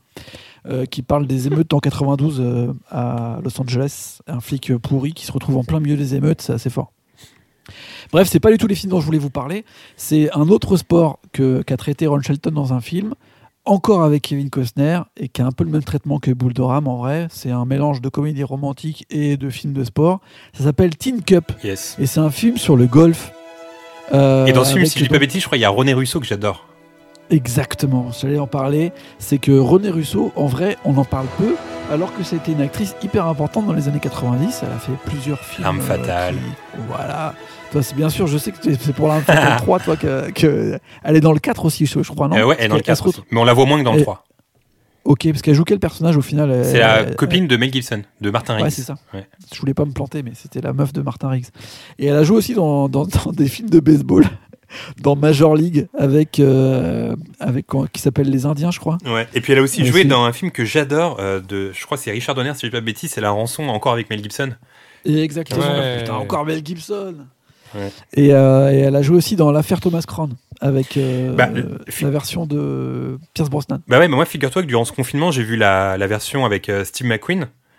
Et, C'est bien, et hein. là, ouais, c'est super, j'ai adoré. Et là où il y a un point commun aussi, c'est que le mec qui a écrit le Thomas Crown version Steve McQueen, c'est Richard Price. Et Richard Price, il a aussi écrit le scénario de La Rançon, justement. Donc il y a une sorte de pont Ah, comme ça. putain. C'est génial. Un pont René Russo. C'est fou ça. Et pour tout vous dire, euh, quand j'étais en vacances en, en Martinique, euh, j'avais vu sur la maison à la fin dans l'affaire Thomas Crown de, Pi- de Pierce Brosnan et René Russo. Voilà. Ok.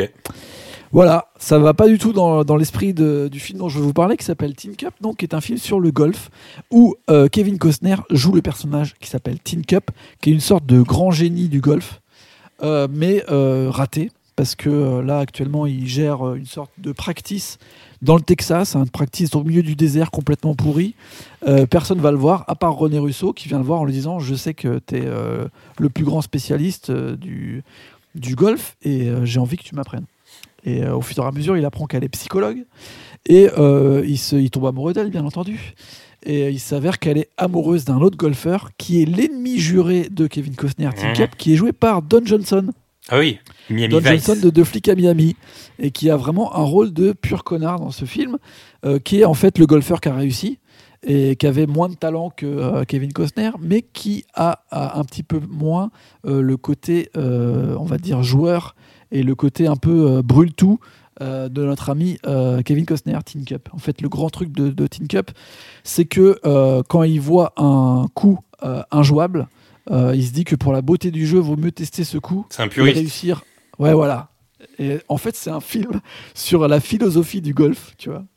Et, euh, et sur le fait que genre euh, le golf est devenu un truc hyper mercantile, tu vois, et que Kevin Costner s'est resté un puriste. Justement, comment il arrive euh, dans sa psychologie à, à rester, euh, tu vois, une sorte de génie du golf, tout en étant un peu un loser.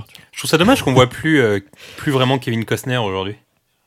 Bah, surtout que là, dans ce genre de rôle, il est juste incroyable, tu vois. Parce Ouais. qu'il joue vraiment l'américain, tu vois. L'américain des années 80. Finalement, il a fait 90. plein des rôles de sport, lui, enfin des films de sport, euh, Kevin Mais Costner. ouais, en fait, je crois que c'est le mec qui a joué le plus de, de, de- de rôles de baseball déjà, parce qu'il joue Ouais, aussi il y en a dans deux, ouais. For the Love of the Game euh, avec euh, Susan Sarandon. le film de Sam Raimi. Euh, donc euh, c'est c'est complètement Je crois psychopathe que de le, jouer autant. le- le dernier film où je l'ai vu, c'est le film, euh, tu sais, où c'est ces trois, trois femmes à la NASA, là. Comment il s'appelle ce film? Ah ouais, il joue un bon rôle d'ailleurs. Ah, j'ai Comment pas vu. ce truc? Dernier film vu, j'ai Euh, oublié le, le nom. Moi, la dernière fois que je l'ai vu, c'est quand il- c'était le père de Superman euh, dans les. Ah oui, aussi. Ouais, voilà. Ah oui, Dans exact. les Superman, euh, les derniers. Mais oui, je l'ai pas vu le Et film toi dont tu parles, Guillaume, avec euh, les trois meufs à la NASA. Et tu vois, il a joué dans Désolé. cinq films sur la baseball, en tout. Il a joué dans Field of Dreams, For the Love of the Game, Chasing Dreams, Bull Durham et The Upside of C'est en ouf. gros, c'est ma légende. C'est ma légende. C'est-. Incroyable. C'est le, mec qui représente le baseball au cinéma, tu vois. Et en fait, il a ce truc, tu sais, de un peu mélange de nostalgie et de, tu sais, c'est, il représente l'américain moyen, tu vois, mais un peu stylé. Après, Américain Et, euh, moyen, mais beau gosse quand même. Ouais, c'est ça. Et, et en fait, tu sais qu'elle est, qu'elle est précepte un peu de, sais, de la famille américaine, un peu. Mmh. C'est-à-dire que le mec qui est un peu un loser, mais qu'en même temps qui a, une- qui a un American way of life, et en fait, euh, tout le monde le kiffe pour son côté un peu, euh, tu sais, euh, libre.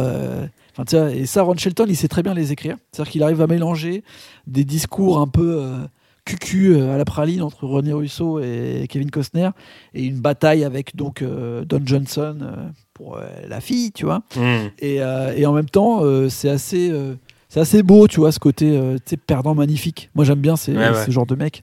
Il y a notamment une scène où, en gros, il va retourner à l'US Open et on se rend compte qu'il est toujours aussi fort. Et il y a une scène où il essaye de passer un lac pendant l'US Open. Il y a genre une grosse étendue d'eau avant le dernier trou, le 18e. Et en fait, l'US Open, ça se joue sur trois jours euh, à la suite. Donc tu refais trois fois le même trou. Et euh, trois fois le même parcours, en trois fois le trou de 18. Et trois jours de suite, il essaye de passer sans passer sur le côté, donc passer à travers le lac, et à chaque fois, il la fout dans la flotte. Donc euh, il dit, tout le monde lui dit, bah mec, euh, son caddie arrête pas de lui dire, mec, euh, t'arrêtes pas de la foutre dans la flotte, arrête, tu vois. Et il dit, ouais, t'as raison, t'as raison, je vais la jouer sécure. Hmm. Dernier jour, il est premier, il est devant tout le monde. Personne sait qui c'est. C'est un mec, euh, tout le monde dit, mais c'est un clochard. euh, en- il, il a jamais joué en pro depuis 10 ans et il est premier de l'US Open, tu vois. C'est relou quand on dit toi t'es un clochard. Ouais, de ouf. Mais Moi, ça m'est déjà arrivé, mais caravane, bon. mec. Il habite dans une caravane, il boit l'eau de la piscine. C'est vraiment un clochard. C'est n'importe quoi. Et euh, bien sûr, il teste son putain de coup et il le met dans la flotte. Et il le met dans la flotte 12 fois. Ok. 12 fois. et, et en fait, la scène, elle est incroyable. Parce que, genre, tu vois le regard de Kevin Costner. En fait, il, il renonce à gagner l'US Open parce que pour lui, c'est plus fort de faire ce coup, tu vois. Tu vois ce que je veux Ouais, dire ouais. C'est-à-dire que c'est le truc de sa vie. C'est genre, il peut gagner l'US Open, tu vois. Il, il fait juste un coup normal, ce qu'il a fait pendant 10 ans, 20 ans, ce qu'il sait faire, et il gagne l'US Open, et c'est le vainqueur, et il gagne tout, tu vois. Alors, Et non. la question étant, est-ce que tu vas mettre 9 à ce film? Non, c'est pas possible, parce qu'en vrai, déjà, c'est moins bien que Bull Durham. C'est moins bien filmé, c'est un petit peu les mêmes préceptes. Euh, Ce qui est juste cool, c'est qu'il a remplacé le baseball par le golf. Et c'est cool de voir le prisme du golf aux Mhm. États-Unis, qui est vraiment un sport euh, à part, tu vois. Enfin, l'US Open, c'est un vrai truc. Moi, j'ai aussi une, une marotte pour les films de golf, y compris la légende de Bagger Vance. Je pourrais en parler pendant très longtemps. Mais il y a un côté un peu Et de. de combat, euh, Ouais, et en fait, bon, Caddyshack, c'est plus une comédie, donc il y a moins ce côté-là, mais dans les films qui parlent vraiment de, tu sais, de, on va dire, du golf et du parcours euh, un peu sportif du golf, il y a toujours ce truc de ce combat contre soi-même. C'est quoi ce film euh, où Will Smith il joue un golfeur là? Bah, C'est ça. Ah, c'est ça. Ok, d'accord, très bien. Avec aussi euh, Matt Damon, qui joue justement un mec qui revient de la guerre et qui est censé être un génie du golf, mais qui arrive plus à jouer parce qu'il est perturbé par euh, ce qu'il a vu pendant la guerre, tu vois. Bon. Et en gros, il est avec Charlie Theron et tout ça. Enfin bref, je peux aussi en Et alors, du coup, sur 10 alors? Bah, je mets un 8. Ah, 8 quand C'est un même bon, c'est un bon 8. Bon. Mais en vrai, Boule d'Oram, je mets 9. Très bien, bon. Arrive donc le, le dernier film, euh, un film que j'ai revu durant ce confinement, euh, que je trouve extraordinaire, c'est Délivrance, film sorti en 1972, Ouais. Réalisé par John Boorman. Et John Boorman, encore une fois, c'est un réalisateur euh, bah, que le grand public connaît pas forcément. Il a réalisé un film qui s'appelle Excalibur dans les années 80, qui était assez cool à regarder quand on est petit. Ah ouais. Et il a surtout réalisé un film qui s'appelle Zardoz. Et pour ceux qui connaissent pas Zardoz, c'est un Ah film oui, très avec bizarre. Sean Connery. Exactement. C'est un film de Ouais. science-fiction euh, avec un Sean Connery qui a un, un costume improbable. C'est, ça fait hyper cheap. Euh, voilà, je, je vous conseille de taper Zardoz sur Google parce que c'est très étrange. Ouais, c'est Euh, incroyable. Ouais, très bizarre. Et, euh, et du coup, ce film, c'est l'histoire de quatre, euh, quatre citadins, quatre euh, hommes d'affaires, qui décident de descendre une rivière avec deux canoës. Parce que cette rivière va être recouverte, d'ailleurs une petite ville va être recouverte par, par la création d'un barrage, donc la ville va être inondée. Et pour profiter euh, une dernière fois de, ce, de cette rivière un peu sauvage, parce qu'il y en a de moins en moins aux États-Unis, ils décident de la, de la descendre. C'est un peu aventureux parce que euh, les gens sont, les mecs sont pas forcément des, des, des pros du canoë. Et, euh, et donc voilà. Et dans cette ville, enfin à côté de de la rivière, il y a une sorte de petit village. Et dans ce petit village, il y a que des consanguins en fait, avec des têtes un peu Oui. ambiance, euh, un peu ambiance euh, la colline à des yeux quoi. Ils font, les mecs font vraiment flipper quoi. Euh, et donc voilà. Et euh, finalement, j'ai pas vraiment envie de spoiler, mais il se passe un truc avec ces consanguins. Et là, le film part un peu en couille et euh, la descente euh, bah, de la rivière devient de plus en plus compliquée. C'est un film avec euh, Burt Reynolds, euh, qui est incroyable de charisme dans le film, euh, John Voight, qui est très très bon aussi. Et dans ce film, il y a également Ronnie Cox. Et pour ceux qui connaissent pas Ronnie Cox, je suis sûr que vous l'avez déjà vu visuellement. Ronnie Cox, il a l'habitude de jouer les méchants pour Paul Verhoeven parce que c'est le c'est le président de, de l'OCP dans Robocop. Ah, Et, euh, et puis Ouais. c'est aussi euh, le, le président de euh, je sais plus quoi dans Total Recall sur Mars, euh, je sais plus comment s'appelle cette compagnie. Euh, il a aussi joué le, le commissaire dans le flic de Beverly Hills. Donc voilà, donc c'est un mec c'est connaît. que des gueules de méchants quand même. hein. Ouais, même si dans Beverly Hills il est un petit peu gentil. Ouais, il est plus cool. Il est plus Euh, et dans le film, il est également très gentil. Donc, quand on a l'habitude de le voir en mode hyper méchant dans Total Recall et dans Robocop, ça fait bizarre de le voir euh, méga gentil dans Délivrance. Et, euh, et voilà, Délivrance, c'est c'est un film d'une Mais- incroyable tension. Ouais, Guillaume? Délivrance, il y a, je pense que la plupart des gens ils doivent connaître la scène culte du banjo avec l'enfant. Oui. cool. Ouais.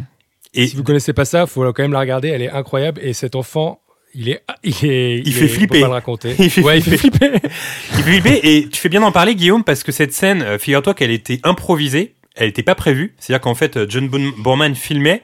Et cette scène, euh, avec donc euh, justement Ronnie Cox, le personnage euh, de méchant de Verhoeven dans Robocop et tout, commence à jouer de la guitare. Et il y a un petit qui lui répond au banjo. Et finalement, les deux, ils se mettent à jouer un morceau. euh, qui est devenu après euh, culte euh, suite à suite à la sortie du film et cette scène n'était pas prévue euh, à la base ça qui est assez drôle Euh, et dans euh, Délivrance il y a un tout petit budget euh, parce que euh, c'est je crois que c'est Warner qui, euh, qui produit mais mais il croyait pas vraiment au film donc du coup c'est John Borman qui a dû être aussi producteur du film donc euh, filmé avec un petit budget il y avait pas d'assurance sur le film et c'est John Voight lui-même qui escalade une falaise sans protection, c'est assez incroyable. Euh, Il y a Burt Reynolds euh, qui s'est cassé le coccyx durant le tournage du film. Il y a Ned Beatty, un des quatre acteurs euh, qui descend en canoë, qui, euh, qui a failli se noyer, qui est resté 30 secondes sous l'eau, qui a failli mourir durant le film. Et moi, en voyant le film, euh, je sais pas si vous l'avez vu, Guillaume, oui, tu l'as vu, tu l'as vu Ouais, Aurélien ouais, je l'ai vu. Euh, non, moi, je- en fait, je confonds avec un autre film de Walter Hill qui s'appelle Sans Retour, Bah non, c'est pas ça, mais tu adorerais vraiment, de, tu adorerais Je pense, euh, Délivrance. je pense. Et, euh, et en fait, dans Délivrance, il y a un côté où je sais pas si ça te l'a fait, Guillaume, mais quand tu vois ce film, tu te dis, en fait, ça te décourage de devenir réalisateur. Parce que quand tu regardes ce film, tu te dis, ça devait être tellement dur à tourner. Parce qu'en fait, il tourne dans des vrais rapides, euh, dans ouais, des ouais, rocheuses, etc. et tout. Et, et tourner sur de films comme des films comme Fitzcarraldo euh, de Werner Herzog, etc., euh, qui étaient des tournages incroyables et, et euh, improbablement difficiles. Quand tu regardes ça, tu te dis, oh, c'est trop dur d'être réalisateur, quoi. Parce que comment on Mais- fait pour réaliser ce film-là, en fait tu vois? Je suis d'accord avec toi et ça m'arrive pour tous les films en fait. Ouais. Sauf pour le film de l'université auquel t'as mis deux. Ouais, mais tu sais, je me dis, tu sais, t'imagines. Enfin, la dernière fois, je me suis dit ça. Je me suis dit, t'imagines, tu, tu travailles sur un projet pendant 5 ans, tu vois. Et tu sais, tu mets tout ton cœur. les- toutes les, quand t'entends les aléas de tournage, à chaque fois, je me dis, bah, pff, Non, mais c'est vraiment dur. hein. une foi incroyable. Waouh! Mais tu sais que j'avais lu, j'avais lu un interview d'un réalisateur récemment, un grand réalisateur, je crois que c'était Tarkovsky, je sais plus si c'est Tarkovsky ou Kubrick, mais Ouais. je crois que c'est Tarkovsky. Et en fait, Tarkovsky disait, oui c'est ça, c'est Tarkovsky. Et en gros, il disait, les gens ils se rendent pas compte, mais réaliser un film, ça te vide. Vraiment quand tu, quand tu te mets à fond dans le film, hein. c'est-à-dire que quand tu, tu prends Mm. trois, trois ans de ta vie pour le réaliser, pour l'écrire, pour le produire, pour, euh, pour le tourner, etc., trouver les acteurs, machin et tout, et en fait ça te vide. Et il disait, les gens se rendent pas compte à quel point c'est hyper difficile. C'est c'est un Mais métier surtout lui, hyper quoi. compliqué. Lui, il est tellement méticuleux en plus. C'est ça, voilà. Dans la tête sur absolument tout. Oui, je, je parle vraiment des gens méticuleux qui se disent ok, il faut que le film il soit parfait. Tu sais, les gens qui, comme Kubrick, recherchent la perfection dans leur film.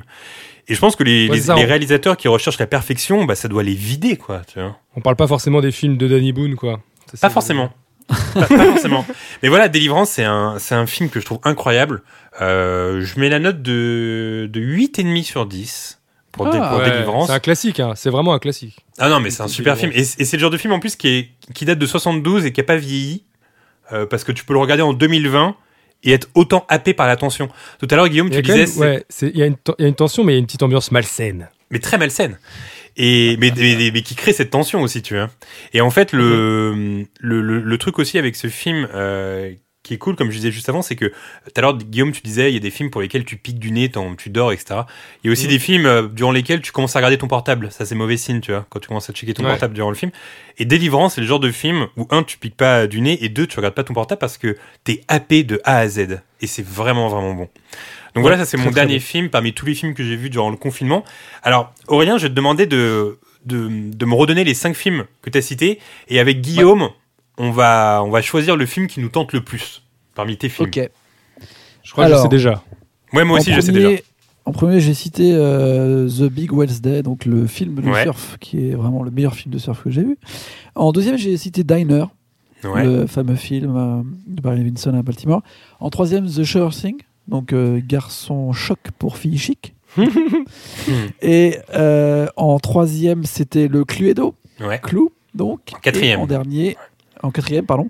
Et en dernier, c'était euh, Teen Cup, euh, le film euh, de Kevin Costner qui fait du golf. Bah alors et moi, met tout dans la flotte. J'ai déjà vu Diner. Euh, écoute, j'hésite entre Teen Cup et Clue. Parce que Cluedo, je l'ai jamais vu. Ouais. Et Teen Cup, tu vois, c'est toujours cool de faire une petite ambiance film des années 90, euh, tu vois, Ouais. pas mal et tout. Mais je pense que je me laisser tenter par. Non, bah, allez, par Teen Cup. Chaud pour Teen Cup, moi. Ok. Alors le surf, euh, Bah, non, euh, si, peut-être plus tard, mais Teen Cup, c'est celui qui me chauffe le plus dans ta liste.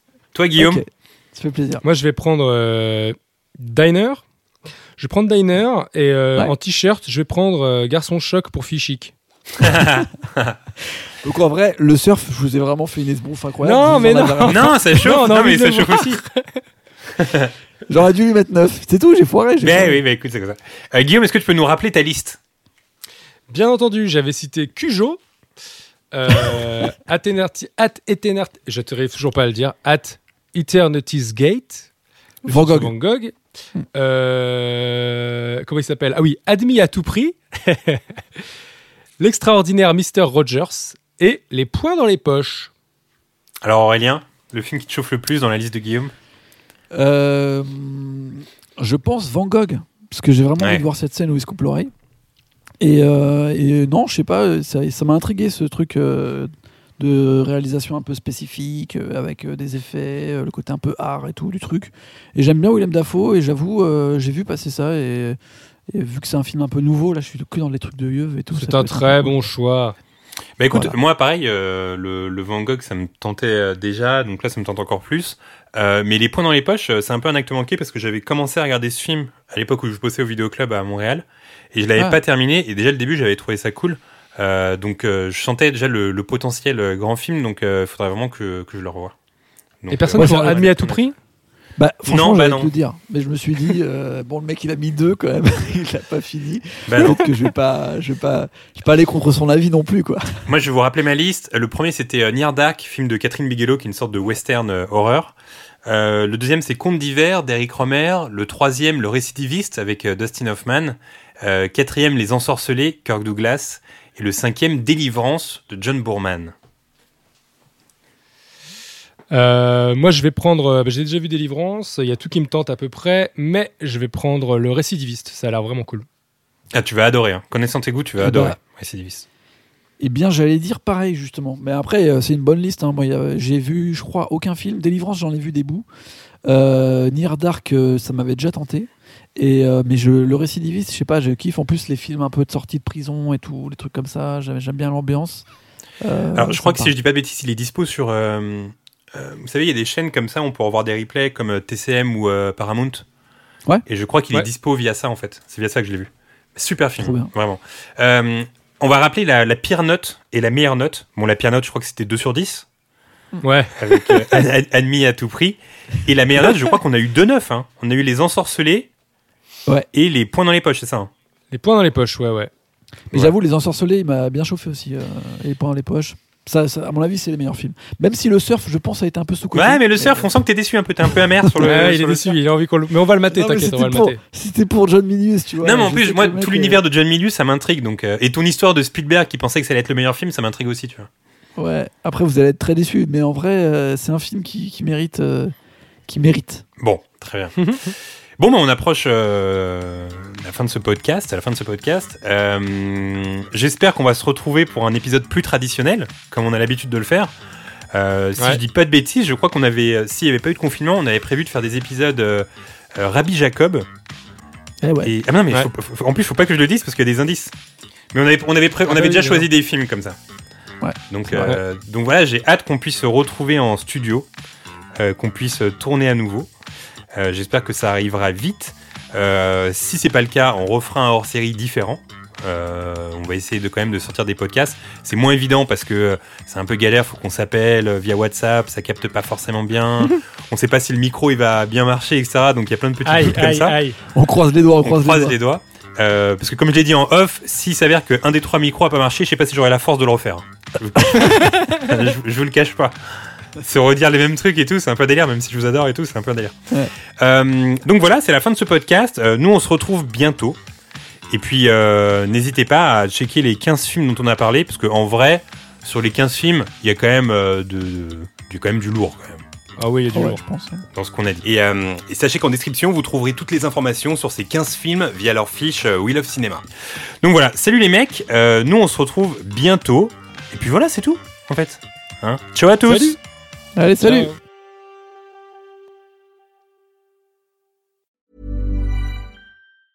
Hey, it's Danny Pellegrino from Everything Iconic. Ready to upgrade your style game without blowing your budget? Check out Quince. They've got all the good stuff shirts and polos, activewear, and fine leather goods, all at 50 to 80% less than other high end brands. And the best part? They're all about safe, ethical, and responsible manufacturing. Get that luxury vibe without the luxury price tag. Hit up quince.com slash upgrade for free shipping and 365 day returns on your next order. That's quince.com slash upgrade.